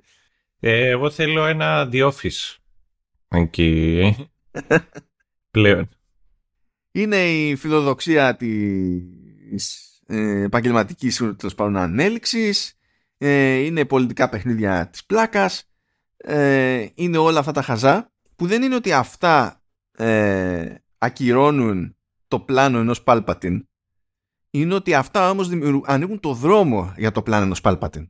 Mm, Τον οποίο Πάλπατιν τον έχουμε δει ότι είναι διαβολικός με την ε, τεχνική έννοια του όρου. Από την άποψη ότι διαβάλλει και τα λοιπά και δημιουργεί ανοίγματα που τα εκμεταλλεύεται, ότι είναι χειριστικός. Αλλά το είχαμε δει να εστιάζεται σε ένα άτομο πάνω απ' όλα, άντε και λίγο στη γερουσία από σπόντα. Εδώ νομίζω ότι αφιερώθηκε χρόνος στο να αναδειχθούν οι συνήθεις παθογένειες που ξεκινούν πάντα από μονάδες και έχουν έναν τρόπο να παίρνουν διαστάσεις και να μετατρέπονται σε κάτι τερατώδες χωρίς καν να υπάρχει συγκεκριμένη πρόθεση να μετατραπούν σε κάτι τερατώδες. Δηλαδή βλέπεις την Dendra Miro και η, η Miro δεν σου δίνει την εντύπωση ότι κάνει αυτή τη δουλειά πέρα από τη φιλοδοξία που έχει να ανέβει ότι κάνει όλη αυτή την ιστορία και καταλήγει να έχει αιμονή με την όλη τη, τη φάση ε, επειδή έχει κάποιο όραμα για την αυτοκρατορία. Αλλά επειδή θεωρεί ότι η αυτοκρα... είμαστε η αυτοκρατορία, ε, ε, είναι αυτονόητο ότι πρέπει να προστατεύσουμε αυτό που είμαστε. Διότι τέλος πάντων όταν είσαι μέρος ενός ε, συνόλου είναι πάρα πολύ εύκολο να το δεις έτσι ακόμη και αν η εικόνα που έχεις είναι στρεβλωμένη ας πούμε. Ε, έχει ε, σε ένα flashback που που έχει τέλος πάντων ο Κάσιαν στο τελευταίο επεισόδιο και θυμάται τον φίλο του, τον Κλέμ, τον οποίο δεν τον γνωρίζουμε ποτέ. Μαθαίνουμε ότι τον... είναι ήδη νεκρός. Βλέπουμε πώς πέθανε τέλος πάντων από παρεξήγηση σε άλλο flashback. Ε, και παίζει εκεί μια αλληγορία που μιλάει στην ουσία για διάφορα εξαρτήματα που τα παρατάνε τα θεωρούν άχρηστα ενώ αυτοί μπορούν να τα καθαρίσουν ξέρω εγώ με απλά εργαλεία και στατικά κτλ και αρχίζει και λέει σε κάποια φάση και καλά αναφερόμενο στα, στα εξαρτήματα αλλά προφανώς δεν δε, δε μπήκε εκεί αυτό το πράγμα για να αναφέρεται στα εξαρτήματα. Λέει and people not looking down where they should nor past the rust που είναι ξεκάθαρα τέλος πάντων ε, αναφορά στο και καλά στον, στον απλό του λαό στην όλη υπόθεση διότι και αυτή η επανάσταση που τρέχει εδώ πέρα βασίζεται στον απλό λαό και το καλύτερο παράδειγμα στην όλη αυτή τη φάση είναι ο τρόπος με τον οποίο αλλάζει η στάση γενικά του Άντορ. Ο Άντορ δεν γούσταρε να μπει σε καμία διαδικασία. Δεν έχει σημασία ότι δεν γούσταρε την αυτοκρατορία. Σημασία έχει ότι πού να μπλέξει, γιατί να μπλέκω. Εγώ απλά θέλω να κάνω τη... τα σκόρ μου, την πίσνα μου, να βγάλω αρκετά φράγκα και να είμαι OK εγώ, η Μάρβα το... και το droid μας δεν κάνει καν προσπάθεια ούτε για να ξανακάνει κονέ με την Bix, ξέρω εγώ, και ότι δεν την ενδιαφέρει τίποτα. Απλά θέλει, θέλει να, την ησυχία του, ας πούμε. Αφήστε με ήσυχο. μπλέκει σε αυτή την επιχείρηση και από σπόντα επειδή το κυνηγούσαν και επειδή ο άλλος του, του έταξε φράγκα. Αυτό το είδε σαν job κανονικό ας πούμε. Και βλέπουμε τι χρειάστηκε να γίνει που ήταν συνδυασμός πραγμάτων πολλών. Ήταν και ο, ο θάνατος της Μάρβα, ήταν ο λόγος ε, της, της Μάρβα, ήταν οι συγκυρίες που τον έφεραν να είναι καταζητούμενος, κάτι που δεν μπορείς έτσι απλά να αγνοήσεις. Ε, ήταν τα, η, η, κόντρα με τους ντόπιους και στο, στο Φέριξ που ξεκίνησε όλη αυτή η φασαρία ε, ήταν η εμπειρία που είχε με το κρου στη, στη ληστεία ε, και αλλά, αλλάζει και ο ίδιος. Είναι, κατά μία έννοια είναι σαν να βλέπουμε το, τη λεγόμενη ε, ε, ε, ριζοσπαστικοποίηση. Και έκανε προσπάθεια το Άντορ να το δείξει αυτό το πράγμα. Απλά συνήθως όταν ακούμε αυτή τη λέξη πλέον το συνδέουμε με την αντίπερα όχθη, με ε, οργανώσεις που συνήθως είναι απέναντί μας. Αλλά αυτό δεν σημαίνει ότι δεν γίνεται και από τη δική μας την πλευρά, σε τέτοιες συνθήκες. Και το κάνει αυτό. Δηλαδή, μου κάνει εντύπωση που προσπάθησε κάπως να το αποδώσει αυτό, ρε παιδί μου, το, το Andor. Δεν το περίμενα εγώ από Star Wars. Ναι. Εδώ ναι. έχουμε δει Star Wars και Star Wars και δεν έχει γίνει συνειδητή προσπάθεια να μας δείξει κάποιος το, το κανονικό ποιόν και γιατί καταλήγει όπως καταλήγει έτσι η αυτοκρατορία. Γιατί μονίμως ασχολούμαστε με, το, με, με light side και dark side of the force και όχι με το πώς εργαλειοποιούνται αυτά και γιατί βρίσκουν χώρο να χρησιμοποιηθούν έτσι. Ε, ως προς αυτά τα κομμάτια ε, για μένα το Andor ήταν ε, ευχάριστη έκπληξη μπορώ να πω. Ε, εντάξει, ε, ε, η μόνη διαφωνία που έχω που δεν το δεν θα το χρεώσω στα αρνητικά γιατί δεν είναι θέμα του Star Wars αυτό αλλά η μόνη διαφωνία που έχω είναι το πως αντιμετωπίζεται ως αυτονόητο ότι το Republic είναι, είναι πάντα καλύτερο από την αυτοκρατορία και ότι η αυτοκρατορία είναι πάντα στραβό πράγμα. Ναι, ναι. Σε αυτό θα συμφωνήσω και έχει και όλα ενδιαφέρον διότι ε, βλέπουμε στα prequels το ότι είναι οι επιλογές οι, οι πολιτικές το, του Republic, της, ξέρεις, της Δημοκρατίας plus αυτό ακριβώς. Το, το Republic είναι που ε, ε, ε, δημιουργήσε τις συνθήκες για την αυτοκρατορία. Αυτό δεν προσπαθούμε να πούμε εμείς τώρα. Είστε, είστε ακροδεξιοί και ξέρω εγώ μοναρχικοί, μοναρχιστές. Όχι, δεν εννοούμε αυτό. Εννοούμε ότι κανένα σύστημα δεν υπάρχει που να είναι τε, τε, τελείως ε, άσπρο ή μαύρο και να μην έχει καμία ευθύνη για ναι. την ίδια του την καταστροφή. δεν γίνεται. Δηλαδή, ναι. Όχι, όλα, κοίταξε να δεις, όλο αυτό σίγουρα είναι μια μεγάλη αλήθεια και μετά είναι και όλας, είναι και η θεωρία του πετάλου. Που σου λέει ότι κάποια στιγμή τα, τα δύο πολιτικά άκρα εν τέλει συναντιούνται. Όταν φτάνεις λοιπόν στα άκρα το α, αρχίζει πλέον και υπάρχει ο απολυταρχισμός. Και ο, ο απολυταρχισμός μπορεί να υπάρξει και στη δεξιά και στην και στην αριστερά.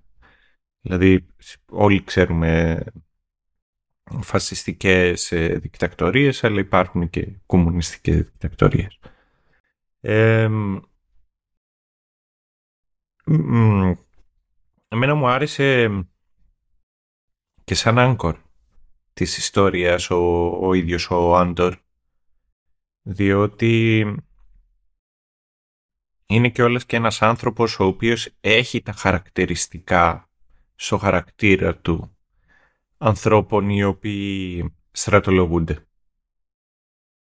Μπορεί να πιάσει στα πιο μικρά θέματα, όπως είναι ότι το, το παιδί μεγάλωσε πρόσφυγας, έφυγε από εκεί που βρισκότανε και μετά το μεγάλος ξέρεις φτωχός και από ανθρώπους που σε τους γονείς οι οποίοι είχαν τέτοιου είδους ε, πανεστατικές ε, αντιλήψεις και τις μεταδώσανε, αλλά το ότι ήταν και όλα σε ένα παιδί το οποίο είχε οργή, αυτό το βλέπεις πολύ νωρίς στην ιστορία. Σε ποιο επεισόδιο ήταν, δεύτερο τρίτο ήταν εκεί που τον δείχνει στον, ε, στον αρχικό του πλανήτη και πηγαίνει με την υπόλοιπη τη φυλή του εκεί να κάνει raid στο, στο διαστημόπλαιο το οποίο είχε πέσει και είναι τόσο εκνευρισμένος με το διαστημόπλαιο και με την όλη φάση που απλά ο τύπος βγάζει, ε, βγάζει εκεί το παλούκι του και αρχίζει και βαράει την κονσόλα. Πάλι καλά που μου το θύμισες αυτό. Ολοκλήρωσε η σκέψη σου. Ναι, οπότε θέλω να σου πω ότι, ότι η οργή είναι ένα από τα χαρακτηριστικά τους. Και είναι η δουλειά όλων αυτών οι οποίοι στρατολογούν, ξέρεις, να την πάρει και να, την, ε, και να την κατευθύνει. Μιας και μου θύμισε αυτά τα flashbacks, βασικά, ε, αν παρατήρησες, δεν είπα τίποτα για τα flashbacks αυτά. Ναι. Στην όλη φάση. Και θέλω να σε ρωτήσω. Άντε με ξένησε καμιά τέτοια λεπτομέρεια. Ή το ότι έτσι μάθαμε που θα μπορούσαμε να το είχαμε μάθει με 10 λέξεις. Ότι ε, εκεί τον πέτυχε η Μάρβα και τον πήρε μαζί της. Ε, άξιζαν τον κόπο και το budget αυτά τα flashbacks. όχι. Θα, όχι. Δεν δε, δε, το νιώθω αυτό. Δηλαδή θεωρώ ότι αν θα μπορούσε να ήταν κάτι άλλο. Αλλά εγώ θα πω το εξής. Τέτοιο save the date, παιδιά, που ακούτε. Αυτό το οποίο έκανε legit, ειδικά στα πρώτα επεισόδια, καλή χρήση αυτών των flashbacks, ήταν το Arrow. Ε, ακριβώς αυτό σκεφτόμουν ότι το Arrow ε, κατάφερε να το κάνει πιο καλά αυτό για το διάστημα που το κατάφερε να το κάνει πιο καλά. Ναι. Ναι. Δηλαδή υπήρχε κάποιος παραλυσμός πάντα με, την ιστορία που ήθελε να πει από την άλλη μεριά, ενώ εδώ ήταν αυτό απλά να μας δίνει με το σταγονόμετρο λίγη πληροφορία παραπάνω ε, για τη γεύση, ξέρω εγώ. Ναι, αυτό δηλαδή το, ο μοναδικός λόγος για τον οποίο πες ότι δέχομαι ότι είχε ξέρεις, ένα ενδιαφέρον, κάτι το διαφορετικό, κάτι το οποίο ήταν ok, ήταν μπορείς να γυρίσεις και να πεις, α, ξέρεις κάτι, palette cleanser ή εναλλαγή ε, tempo. Αλλά και αυτό, όπως έχουμε πει εκατό φορές μέχρι τώρα, γίνεται με πολλούς τρόπους και δεν νιώθω ότι αυτός ήταν Sonic και ο, ο πιο σωστός τρόπος. Έτσι τουλάχιστον νιώθω εγώ. Δηλαδή, ρε παιδί μου θα μπορούσαν να το είχαν κάνει καλύτερα. Δεν, δεν, δεν πολύ βοηθούσαν τα flashbacks. Ε, επίσης το άλλο το, το οποίο μου άρεσε αρκετά ήταν ότι ξέρεις hand shoot first οκ okay. αλλά μου άρεσε πιο πολύ η, πώς να σου πω, η, η ψυχρή αντίληψη την οποία είχε ο Άντορ. Το ότι έπρεπε να σκοτώσει γιατί έπρεπε. Ναι, ναι η εναλλακτική είναι πεθαίνω τέλος. Είναι αυτό. Ναι. Δεν υπάρχει debate. Είναι, καλό είναι να μην πεθάνω. Ναι. Και ειδικά την πρώτη φορά εκεί ναι, στο πρώτο επεισόδιο φαίνεται και όλες πως το ζυγίζει το ζυγίζει ένα τσακ παραπάνω. Κάθεται, το κοιτάζει, τα αναλογεί όλα, κοιτάζει στο ποιον έχει να κάνει ποιες είναι οι συνέπειες. Δεν πήγε και γυρεύοντας. Στην αρχή πήγε να το, να το μαλακώσει. Αλλά είδε ότι άλλοι ήταν πιωμένοι, ας πούμε, και θέλανε σου ναι. καλά σαματά και σου λέει πακέτο. Ναι, ναι, ναι, ναι, ναι. ναι. Και αυτό το, αυτό το ξέρεις, ήταν ατύχημα ουσιαστικά γιατί δεν ήθελε τώρα να το σκοτώσει. Αλλά αφού έφτασε ως εκεί, μετά ήταν διατεθειμένος να πάει all the way. Και αυτό το οποίο μου άρεσε εμένα στη συγκεκριμένη περίπτωση είναι το εξής. Είναι ότι ο τύπος δεν το έκανε σερεμόνια. Δεν κάθισε δηλαδή σε εκείνη τη φάση είτε να προσπαθήσει να κλαφτεί ούτε τίποτα. Έχει μια ψυχρή κοινικότητα ανθρώπου ο οποίος αντιλαμβάνεται ότι you live by the sword, you die by the sword.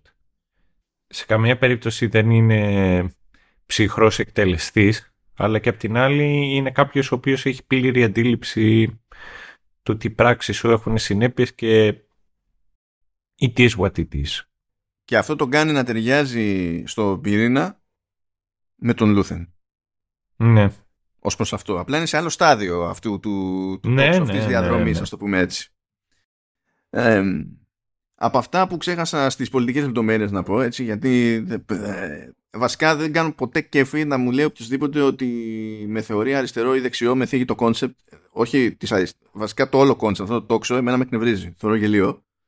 Ε, ε, άρχισα να το θεωρώ γελίο από τότε που ε, κάθισα και ε, έμαθα, ε, έμαθα πώς προέκυψε ο διαχωρισμός αυτός και είναι, είναι είναι το ευθέως ανάλογο του ε, σκάει ένα τσούρμο και κάποιοι κάθονται στη γαλαρία και κάποιοι δεν κάθονται στη γαλαρία.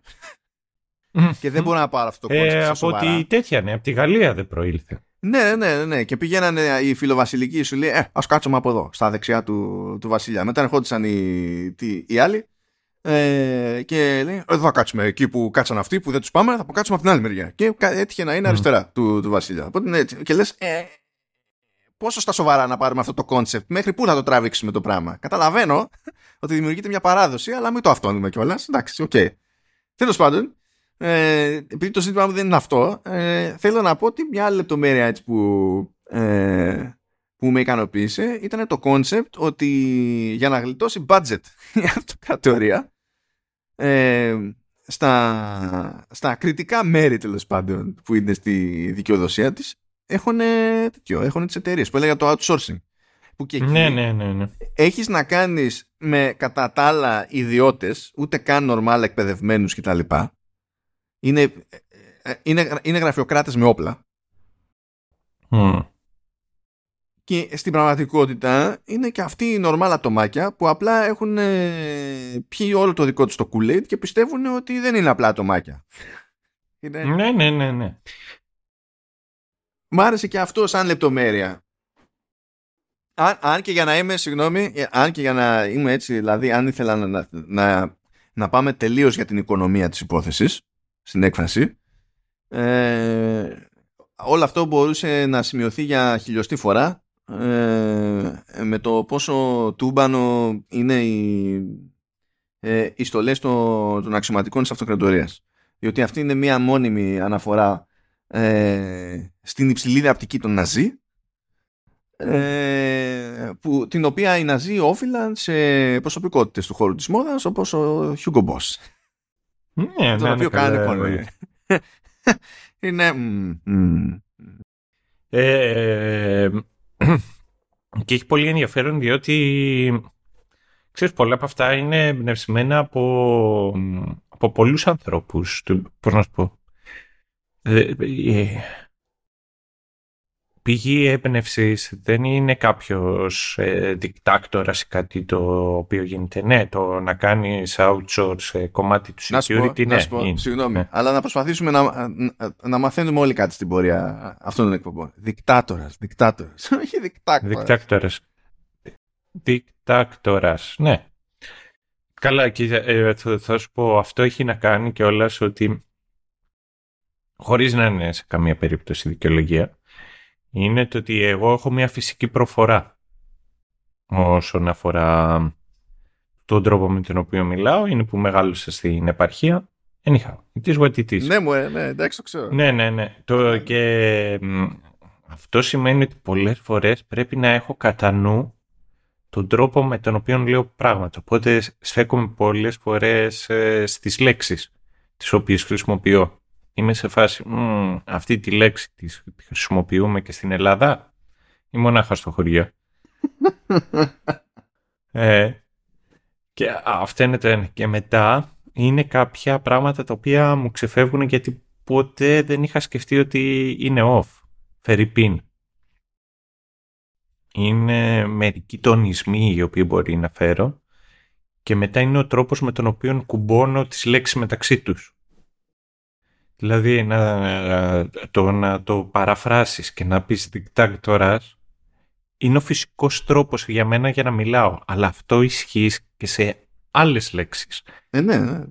αλλά να πω εκεί το καλύτερό μου είναι το ότι ξέρεις έχω μια πρακτική δυσκολία ε, στο να κλείνω ουσιαστικά. Α, okay τα παιδιά των... Των παιδιών, τι; Των παιδιών, ναι. Α, των παιδιών, ναι. Α, εντάξει. Ναι. μ' άρεσε τέτοιο που ισχύει, έχει, έχει πλάκα Αυτό, αυτό μου φαίνεται τόσο, τόσο χαριτωμένο που μερικές φορές το χρησιμοποιώ για έμφαση. κάποιοι θα πούνε, ξέρω εγώ, θα πούνε τους Τούρκους, θα πούνε ε, τις Τούρκοι. και το εννοούν έτσι, ως αιτιατική πληθυντικού. Και μου είχε πάρει λίγο, ε, χρειάστηκε να κάνω κάτι about face για να συνειδητοποιήσω ότι το χρησιμοποιούν ως ε, αιτιατική πληθυντικού, αλλά μετά μου άρεσε. το, το θέμα είναι ότι αυτό αρχίζει και φεύγει. Είναι τα κλαδιά, τα κλαδιά των κλαδιών. Και δεν είναι κλαδιά, είναι τα κλαδιά. Είναι τα κλαδιά των κλαδίων. Ε, οπότε ξέρεις, όλο αυτό αρχίζει λιγάκι και σου, σου, δημιουργεί ένα τρόπο με τον οποίο μιλάς. Και είναι κάτι τέτοιο. Είναι π.χ. ο Οκτώμπρης. Δεν υπάρχει άλλος τρόπος να πεις το, τον μήνα. Και πάντα, ε, ξέρεις, είναι Οκτώμπρης. Όχι, δεν έχει ημί ούτε τίποτα. Είτε, το, είτε πας full retard, είτε δεν πας καθόλου. Τέλος πάντων. Και να, να, ε, να επανέλθω στη, στην παρούφα την οποία έλεγα έχει πολύ μεγάλο ενδιαφέρον ε, διότι τουλάχιστον εγώ ξέρω αρκετούς ανθρώπους οι οποίοι έχουν πάθος με τα σώματα ασφαλείας. Πάθος. ναι. Ασφαλείας. Και... Ακούγονται ε, like fun people, αλλά ναι. ναι, ναι, ναι, ναι. Ε, εντάξει, αυτό, ε, αυτό εξαρτάται. Δηλαδή θα πω το, το πιο απλό απ' όλα. Πο, πολλές φορές ε, τα, και τα σώματα ασφαλείας είναι και ένα μέρος το οποίο παλιότερα είχαν πρεστής αλλά είχαν και μια σιγουριά από θέμα οικονομικά. Μπορώ να σου πω, πηγαίνεις εκεί και την πρώτη μέρα που μπεις στη σχολή πληρώνεις. Άσχετα το πόσο είναι το πόσο. Οπότε προσέλκυαν και φτωχούς ανθρώπους ε, αλλά με την πάροδο του χρόνου και καθώς αλλάζει ο, ο κόσμος, δεν σημαίνει ότι και ο κόσμος που κατοικεί σε αυτόν τον κόσμο αλλάζει. Υπάρχουν ακόμα μέρη που το να είσαι δάσκαλος αστυνομικός και παπάς σημαίνει ότι είσαι ξεχωριστός άνθρωπος. Να μην τα πολυλογώ λοιπόν, αυτοί οι άνθρωποι συνεχίζουν και θεωρούν ότι ξέρεις, τα σώματα ασφαλείας είναι cool. Υπάρχουν άνθρωποι οι οποίοι πηγαίνουν φαντάρι και το ότι ήταν ε, τσολιάδες είναι το peak ε, της ζωής τους. Συνεχίζει να είναι. Αντιλαμβάνομαι να έχεις, πώς να σου πω, ε, να είσαι περήφανος για τα πράγματα τα οποία έχεις καταφέρει, αλλά να κοιτάζεις προς τα πίσω μονίμως για το peak σου, είναι κάτι το οποίο δεν σε βοηθάει σαν άνθρωπο. Ε, ναι, όσο να πεις. Ειδικά αν έτυχε τόσο νωρίς και είναι κάτι τόσο ανούσιο για το από εκεί και έπειτα. Ναι, ναι, ναι. Και ξέρεις το καταπληκτικό ε, σε μια τέτοια φάση είναι το, είναι το εξής. Είναι όλοι αυτοί οι οποίοι είναι σεκιουριτάδες. Και, και έχει πολύ αστείο το, ξέρεις, το πώς πολλές φορές οι, οι είναι και αυτοί οι οποίοι είναι και πιο βαριά οπλισμένοι.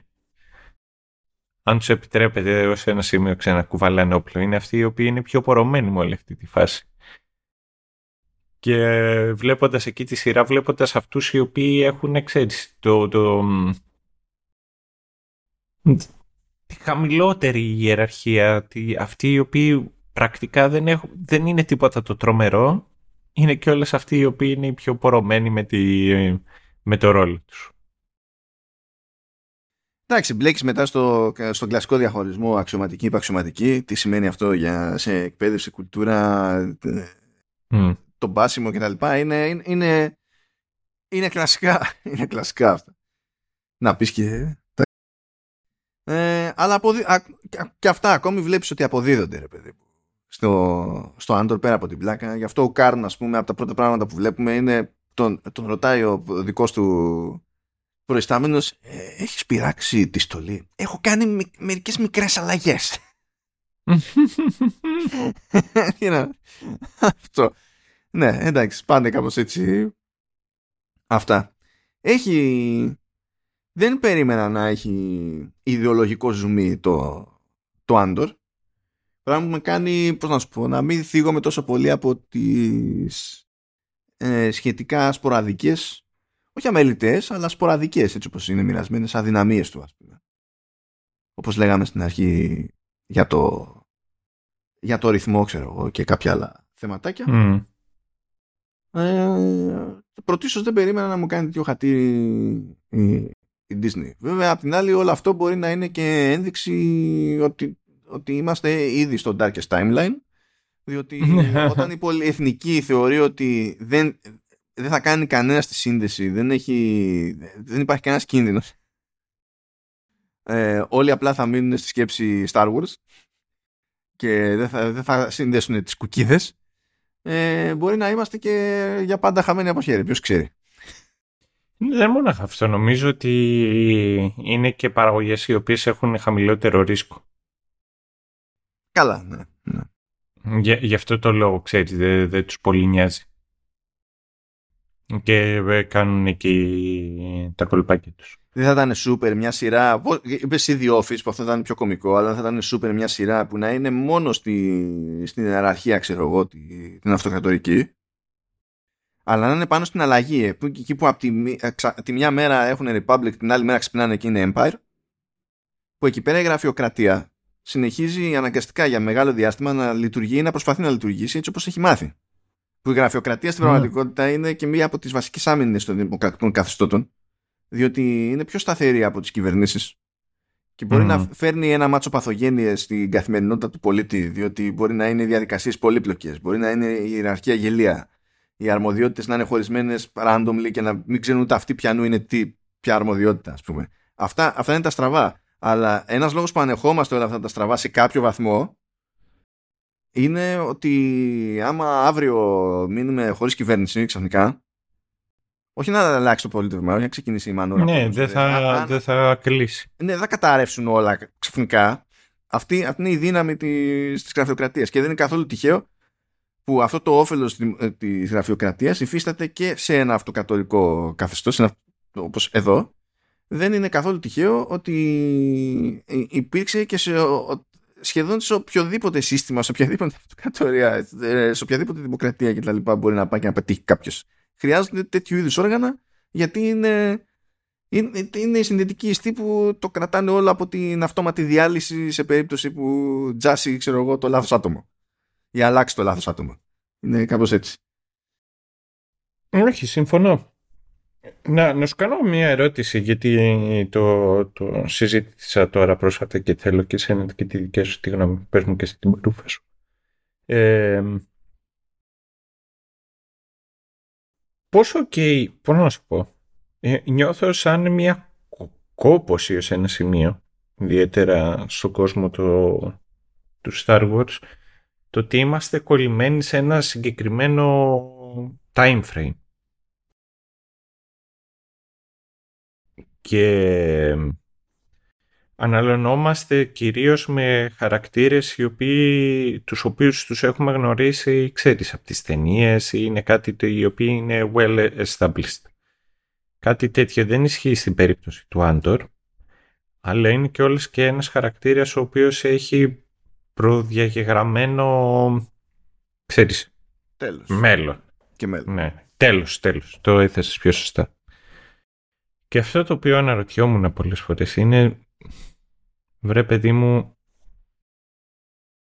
καλή φάση το Άντορ μου άρεσε όλα κομπλέ. Δεν θα έχει πιο τσέρτσελο να ήταν ε, πιο μετάχρονικά. Δηλαδή να, προ- να προχωράει το, το- το συγκεκριμένο timeline μπροστά και να βλέπουμε το, τι, το πώς προχωράει ο κόσμος και όλη αυτή η ιστορία από το να μένουμε εκεί κολλημένοι σε ένα συγκεκριμένο διάστημα. Ε, γιατί πρέπει, έχουμε post-credit scene στο τελευταίο επεισόδιο και πρέπει να δείξουμε ότι αυτά που φτιάχνανε στο, τε- τε- στη- στον Αρκίνα 5 στη φυλάκα ήταν ε, για την κατασκευή του, του, του Death Star. Ε, τώρα δεν καταλαβαίνεις. Αλλά όχι, αυτή δεν είναι προφανώς σοβαρή απάντηση. Κοίτα, Μμ. δεν είμαι σίγουρος για το σκεπτικό. Δεν θα πόντερα με αίσθηση ότι ποντάρω με κάποια ασφάλεια, αλλά επειδή όλο, όλο αυτό το, όλη αυτή η φάση με Disney Plus και την παραγωγή περιεχομένου για Disney Plus είναι πρόσφατη υπόθεση για Disney. Μμ. Ε, νομίζω ότι από τη μία το παίζουν safe όσο γίνεται και από την άλλη κάνουν μια προσπάθεια αλλά την ξεκινάνε και εκείνη με ασφάλεια ε, και, και ήπια που χτίζουν το lore για το High Republic. Θεωρώ αδιανόητο να μην το αξιοποιήσουν αυτό σε κάποια φάση. Το θεωρώ απλά αδιανόητο. Ναι. Αλλιώ, δηλαδή, άμα είναι έτσι, γιατί το χτίζεις τόσο οργανωμένα και έχεις φάσεις και κάνεις συνεργασίες με τόσους δημιουργούς επίτηδες για να χτίσουν το lore, ας πούμε; Θα μπορούσε να μείνεις χωρίς. Γιατί δεν έχει καημό τώρα η, η Disney να πουλήσει κόμικ και βιβλία. Δεν, έχει, δεν είναι μεγάλη business για την Disney αυτό το πράγμα. Μεγάλη business είναι όλα τα υπόλοιπα που ανοίγουν ε, δρόμους για merchandising. Το κόμικ δεν θα σου ανοίξει τώρα δρόμο σοβαρό. Ναι, ισχύει. Το, το συζητούσα και τώρα. Το συζητούσα τώρα πρόσφατα εκεί. Με, που είχα βγει έξω και πει, είχα πάει... Πού ήμουνα. Σε καμία από τις μεγάλες ε, αλυσίδες, το retailers και είχε μαζεμένα έλα Funko Pops. Τα Funko τέλος πάντων όλα αυτά. Και είπε, πηγαίναμε εκεί, όλα κομπλέ, μια χαρά. Και μου λέει, πω πω, λέει, αυτός λέει, που τα σκέφτηκε, δεν τα σπάει, δεν ε, θα πρέπει να έχει και στο τάλιρο, δεν πρέπει να βγάζει πολλά λεφτά. Λέω, δικαί μου, έτσι βγαίνουν τα περισσότερα λεφτά. Τα περισσότερα λεφτά για το Star Wars βγαίνουν από τα action figures. Όχι τώρα επί Disney. Ε, δηλαδή, ένας λόγος που ναι, ναι, ναι. Lucasfilm Disney είναι Πάντα. επειδή αυτό ήταν στάνταρ στη Lucasfilm εδώ και δεκαετίες. ναι, ναι, ναι, ναι. Πάντα. Πάντα. Ε, αλλά να πω το εξής.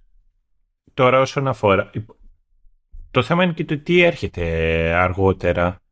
Ε, επειδή ανέφερες συγκεκριμένα το Disney Plus, η πραγματικότητα είναι το ότι τι άλλο είναι να έρθει τώρα πρόσφατα. Είναι, ξέρω, το... Έλα, πώς το λένε; Το... Acolyte. Σωστά. Ε, είναι το... Το Ασόκα. Ακούγεται το... Νομίζω το Λάντο είναι. Ναι. Skeleton Crew που και αυτό είναι live action. Ναι, το Skeleton Crew. Ξέρεις, ε, έχει ενδιαφέρον ότι Ασόκα, Mandalorian και όλα αυτά έχουν στο ίδιο time frame. Δηλαδή και εκεί universe. Το ένα να κάνει one up το άλλο. Ε, και θα είναι το Acolyte το οποίο ουσιαστικά θα κάνει το, το opening στο, στο High Republic. Ε, μ' αρέσει πάντα το ότι επιλέγουν, ξέρεις, το παρελθόν, ώστε να έχουν άνεση μετά στο μέλλον αν αποφασίσουν να κάνουν, να κάνουν ό,τι έχουν να κάνουν. Carrie-Anne Moss, ε, από το The Good Place είναι ο, ο Manny... Πώς, πώς διαβάζεται το όνομά του; Jacinto. Ε, Jacinto, ναι. Ναι. Ε, και οπότε ξέρεις, έχω... Κάνω χαρούλες ότι κάτι θα, θα γίνει εκεί, ότι κάτι θα, θα μπορέσουν να κάνουν. Παίζει και ο Lee Jung-jae, ο φίλος μας. Ναι, ισχύει. Αλλά τέλος πάντων, για να ξεμπερδέψουμε όλη αυτή την παρούφα, το θέμα είναι ότι με τις, με τις ταινίες, ουσιαστικά, δεν έχω ιδέα το τι έχουν να κάνουν. Παίζει να μην έχουν ούτε αυτή η ιδέα. Πολύ πιθανό. Ε, Taika Waititi. Αυτό ξέρω το οποίο έχει να κάνει. Ε, Patty Jenkins ξέρω. Και το άλλο το οποίο ξέρω είναι ότι σε κάποιο, δεν ξέρω αν και είναι σε κάποιο από όλα αυτά, θα, θα σκάσει μούρι και ο, ο Lindelof. Έχει να γράψει. Ε, οπότε βλέπω και κάνοντας. Θέλω να δω, ε, εννοείται θέλω να δω το τι θα κάνει ο YTT, αν και ε, εγώ απογοητεύτηκα από το τελευταίο το Θόρα, αλλά πάντα ξέρεις όταν, ε,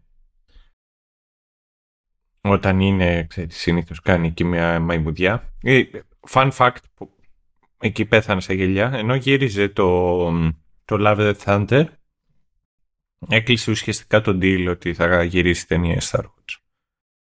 Και ε, κοιτούσε το, ποιο, ποιους θα μπορούσε να προσθέσει εκεί μέσα στην, ε, στην καινούργια ταινία και ρωτούσε και ψάχνε για female character και γυρίζει και λέει στη Natalie Portman ε, να σου πω, θα σε ενδιαφέρει να παίξεις Star Wars.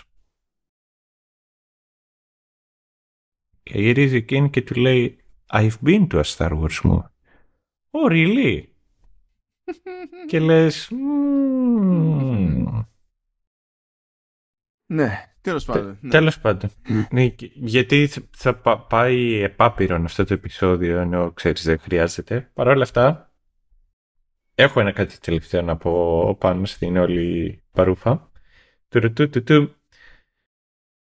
Σε πόσο χρόνο πιστεύεις ότι θα, θα σκάσει ο, ο Κάβιλ σε MCU, Star Wars ή anything else; Δηλαδή είμαι σίγουρος ότι αυτή τη στιγμή τον κυνηγάνε για franchise. Τον κυνηγάνε για franchise. Βέβαια πήγε ο τύπος εκεί και είπε... Ναι, επειδή τόσο καιρό δεν τον κυνηγούσαν για franchise. Δηλαδή τόσο καιρό αυτό κάνει. Ι... Δηλαδή... Ισχύει, αλλά θέλω να σου πω ότι... Ναι, και, και από τη μία δεν νομίζω ότι ήταν και όλες ότι τον κυνηγάγαν Sony και Day για... για... ξέρεις, αρκετά long term commitments. Ο Robert Downey Jr. Ε, όσο ήταν στο MCU δεν έκανε σχεδόν τίποτα. Πέρα από το να είναι στο MCU. Πάντως αυτή η φάση με τον Cavill, δηλαδή Superman, μετά Witcher, μετά φεύγει από Witcher που μακάρι να ισχύει η θεωρία ότι έφυγε επειδή απίβδησε. Δηλαδή ε, και του λένε ok θα, θα συνεχίσεις να είσαι εσύ Superman οπότε πες το, πες το. No, no worries, το λέει τον Οκτώβριο. Μετά αλλάζουν γνώμη, το παίρνουν πίσω και καπάκι το άτομο βγαίνει και λέει ότι θα χτίσει Cinematic Universe για Warhammer 40k και δεν θα είναι ότι θα είναι, ξέρω εγώ, θα παίζει. Είναι ότι εκείνος αναλαμβάνει τη, την προσπάθεια. Οπότε θα είναι και παραγωγός, ξέρω εγώ, και, και τα λοιπά και, και χαμούλης. Και είμαι πάρα πολύ περίεργος να δω γιατί μέσα σε όλα έκανε κονέ με την Amazon. Με την Δηλαδή, ακόμα και αν πιστέψω ότι αυτός ξέρει τι κάνει, που για το Warhammer θα πιστέψω ότι ξέρει τι κάνει, δεν είμαι σίγουρος αν έχει καταλάβει τι πρέπει να καταπιεί η Amazon. το, το πράγμα. Ναι. Κοίταξε να δεις. Θα πεταχτεί η Amazon και θα πει δεν θα, δεν θα έχουμε κάποιον πρωταγωνιστή που θα είναι ο καλός. Ναι.